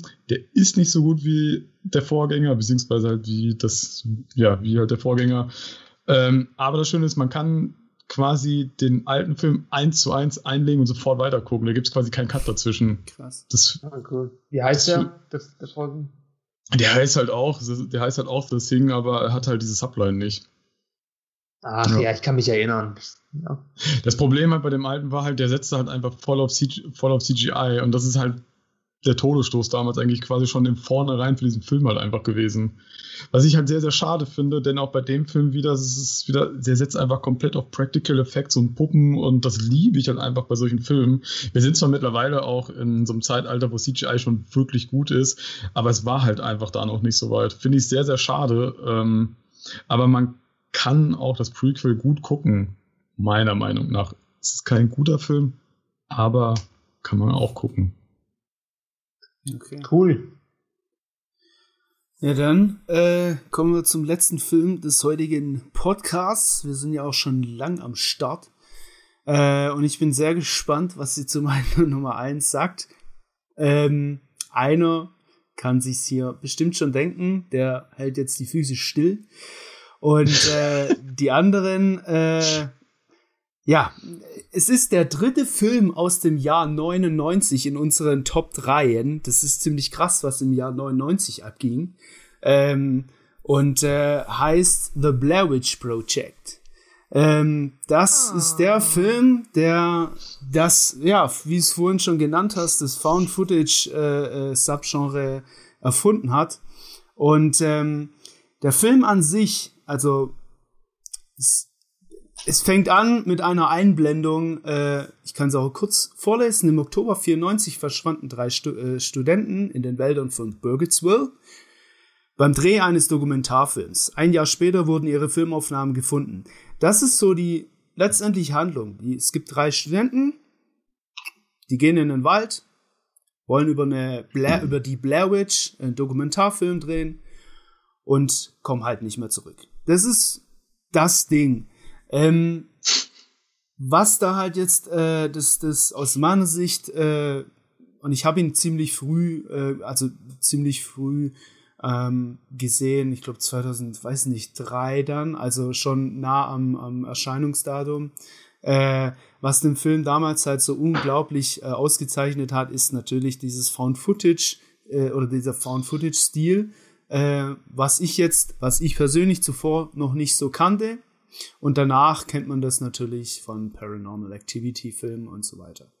Ähm, aber auch, und das ist der, der, der, das große Ding, äh, warum ich diesen Film so unglaublich gut finde oder auch dieses Drum und Dran ähm, an dem Film so unglaublich gut finde, ist äh, diese, diese endlosen Facts, dieses, äh, ja, genau, die äh, um diesen Film äh, gibt, die endlosen Facts. Ich werde schon, ich werde gleich noch ein paar ähm, ähm, äh, vorlesen und auch äh, der allein schon der eine Fact, dass der halt sehr sehr günstig war, 60.000 Dollar und einfach mal 248 Millionen Dollar eingespielt hat. Das ist ich meine, obwohl, ich muss ja kurz sagen, 60.000 Dollar ist auch nicht so wenig. Also, keine Ahnung. Ja, also, aber schon noch billiger ich kann es aber auch anders äh, sagen. Es wurde ein Dollar ausgegeben und es wurde 11.000 Dollar eingenommen. Ja. Das ist unglaublich. Und damit ist der Film auch ähm, in, der, in dem Verhältnis nämlich, äh, äh, muss gerade noch mal gucken, genau, im Verhältnis zu seinen Kosten einer der mit Abstand besten und immer noch äh, äh, äh, besten Filme mit den höchsten Einnahmen im Verhältnis zu seinen Kosten. Und äh, hat auch äh, damals, ich weiß jetzt nicht, ob es immer noch aktuell ist, aber damals hat er äh, den Guinness-Buch der Rekorde gestanden und hat Mad Max zum Beispiel auch ähm, abgelöst. Ähm, Gesundheit. Genau. Gesundheit. Gesundheit. Gesundheit. um was geht's? Wie gesagt, es sind drei Studenten. Diese drei Studenten heißen, und ich muss es vorlesen, weil es wichtig ist, Heather Donahue, Josh Leonard und Michael äh, C. Williams.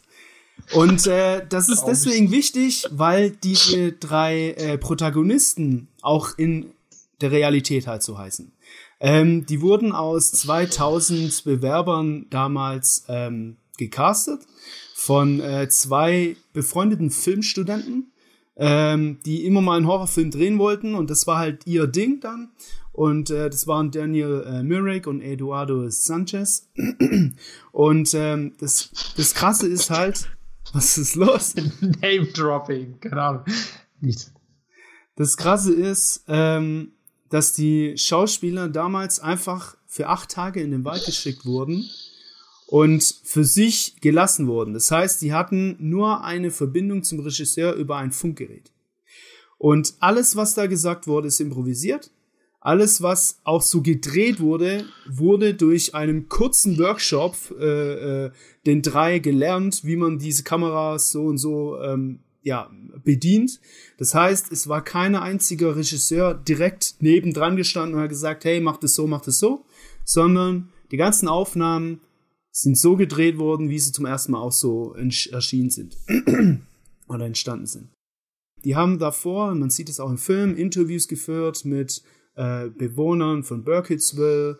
Diese ganzen Interviewpartner waren Schauspieler. Das wussten die drei auch nicht. Sie haben also reale Reaktionen zu dem, was da gesagt wurde, äh, auf Kamera festgehalten und das sieht man auch in dem Film. Der Film an sich. Prank.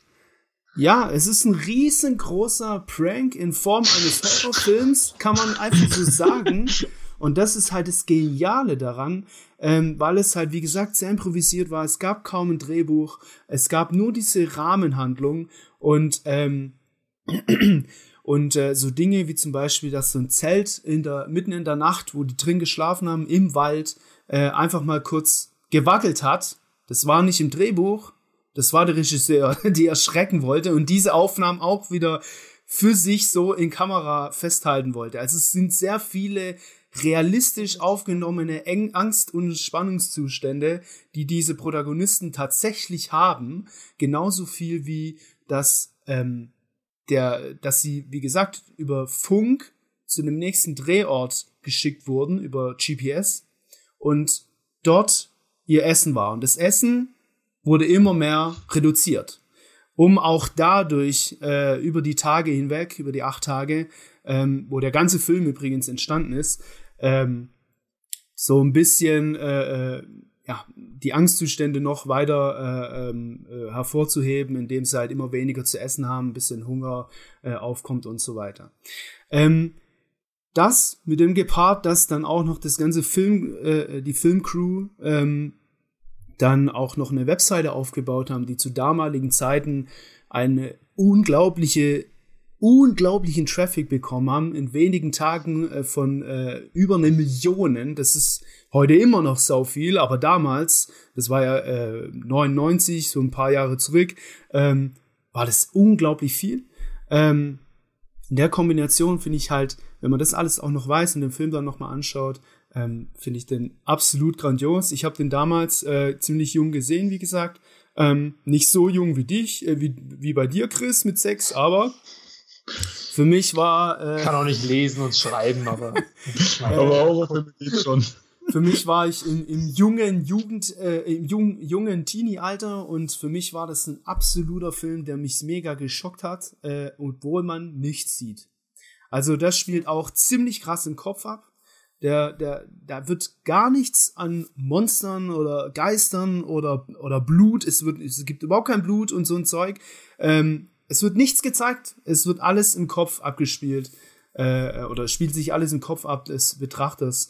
Und ähm, deswegen, das, das, oft, das, das Ende bleibt ja auch noch offen und das spielt auch noch mal so ein, so ein, so ein Ding mit, wo du dich halt am Ende des äh, Films fragst, oh krass, was ist jetzt hier passiert und was ist jetzt wirklich mit dem und dem und dem geschehen. Ich will jetzt nichts sagen, aber das war einfach für mich und ist immer noch einer äh, der Filme, die am, mich am meisten gepackt hat, speziell natürlich beim ersten Mal.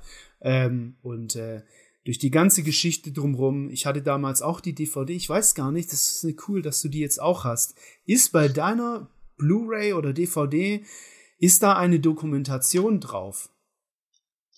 Ähm, weiß ich tatsächlich gar nicht, weil ich glaube, den alten habe ich noch gar nicht eingelegt. Ich habe nur vor geraumer Zeit den äh, neueren mal geguckt. Ach so, okay, das ist der neue, oder was? Äh, ja, da sind beide ah, drin. okay. Sind direkt beide drin. Ah ja, okay, weil nämlich ich hatte damals die DVD von, vom, äh, vom ersten Blair Witch ähm, und die hatten eine Doku drin hm. und das war, das war unfassbar. Die haben halt eine unglaubliche aber dann auch gut gemachte, äh, für damals, äh, für, damalige Zeiten, gut gemachte Fake-Doku äh, aufgebaut, indem man's, indem sie halt gezeigt haben, wo sie dieses Filmmaterial gefunden haben, wo das Auto stand, wo sie geparkt haben und so weiter. Das ist halt dieses Grandiose an dem Film. Grausam. dass sie halt, ich finde, dieser Film, dieser Horrorfilm hat halt nicht nur äh, einen Film auf die Leinwand gebracht, sondern einfach das Drumrum noch mit aufgenommen. Deswegen hat es damals auch einen absoluten Hype. Ja, ja. Ähm, Aber deswegen sind ja auch so viele halt echt reingegangen, weil die dachten, das Ja. wäre echt. genau. Und äh, ich war nicht im Kino, aber äh, ich fand den Film äh, unglaublich gut und äh, ist deswegen auf meiner Nummer eins, aber auch aus, aus den Erinnerungen, wie mir es damals einfach ging, noch auf Platz eins. Ich bin gespannt. Ähm, Paranormal Activity habe ich gesehen dann. Fand ich lange nicht so gut, aber auch deswegen, weil es halt dann nicht mehr was Neues war mit diesem Found Footage. Genau.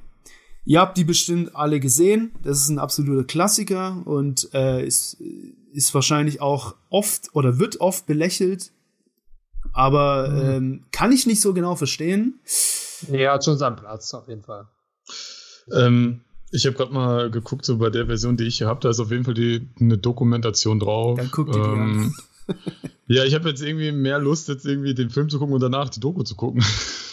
Ja, krass, du hast echt nur den neuen gesehen. Halt Äh, ich meine, so den alten, den, hab ich, den hatte ich damals auch mal gesehen, aber wahrscheinlich dann in irgendeiner schlechten VHS-Qualität und Ja, ähm, Also besser. ähm, ja, ähm, ist manchmal ganz gut, aber, aber ich habe den neuesten halt gesehen und das ist halt auch wieder so ein Ding, der nicht viel Erwartung gehabt und ich fand den viel besser als gedacht. Einfach Ja. so. Das muss ich übrigens auch sagen. Äh, äh, der, der neue Blair Witch habe ich auch gedacht, okay. Aber gar nicht so schlecht gemacht. Fand ich nicht Ja. so schlecht gemacht. Ähm, ich finde. auch in diese Found-Footage-Richtung oder?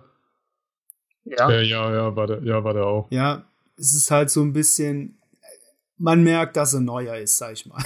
Ja, und ich glaube, man merkt halt auch so, so viel wie du da jetzt eben erzählt hast, die haben da jetzt dann doch richtige Schauspieler, meine ich, gehabt. Ja, wahrscheinlich. Also das habe ich jetzt, ja. ja, auf jeden Fall. Also kann ja gar nicht anders sein. Ja. Ähm, das waren auch richtige Schauspieler, die drei. Nur die haben sie halt nicht, also sie haben sie st- sprichwörtlich im Dunkeln gelassen. Und äh, äh, Method Acting.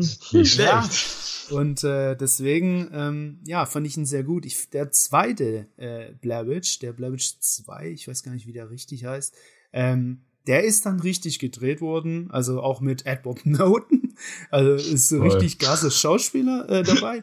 Und, äh, ähm, und ja, äh, war dann, wie gesagt, ähm, auf jeden Fall ein Film, der jetzt ähm, nicht Edward Norton, Jeffrey Donovan. Ich verwechsel die beiden immer, sorry. Äh, Jeffrey Donovan, wen kennt ihn nicht, von äh, äh, Burn Notice, geile Serie. Ähm, und der war halt richtig so gedreht worden. Und da haben sich die, Schei äh, die, die, die, die Geister schon geschieden. ja. Okay. Und äh, ich fand ihn allerdings immer noch ganz cool. Ich fand ihn allerdings immer noch ganz cool, obwohl er wirklich schon abgedreht ist, muss man wirklich sagen.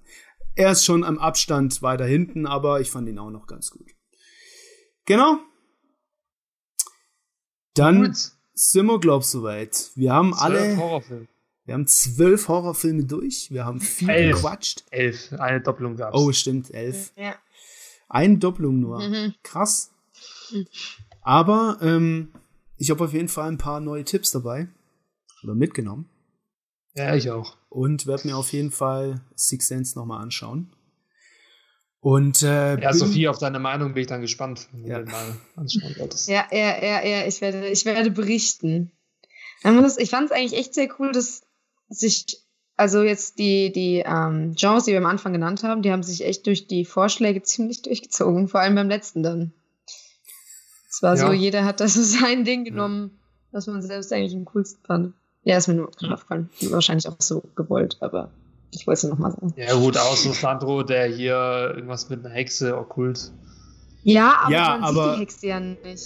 genau. Also man sieht da ja nichts. Das könnte theoretisch so sein. Das ist Found Footage. Ja. Listened. ja, gut. Ähm, vielen Dank fürs Zuhören. Ich fand, wir hatten gute Vorschläge und äh, wenn ihr noch bessere Vorschläge habt, schreibt sie in die Kommentare. Und äh, ich würde sagen, wir machen hier eine schöne Abschiedsrunde, so wie wir es begonnen haben.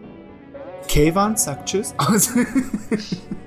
ID, ja nee, äh, falls euch der Podcast gefallen hat, dann natürlich laden wir euch ein zu engagen. Also äh, lasst ein Abo da oder wie die Amis sagen, hit that subscribe button. Schreibt in die Kommentare, wie Sato schon gesagt hat, was eure Top 3 Lieblingsfilme sind.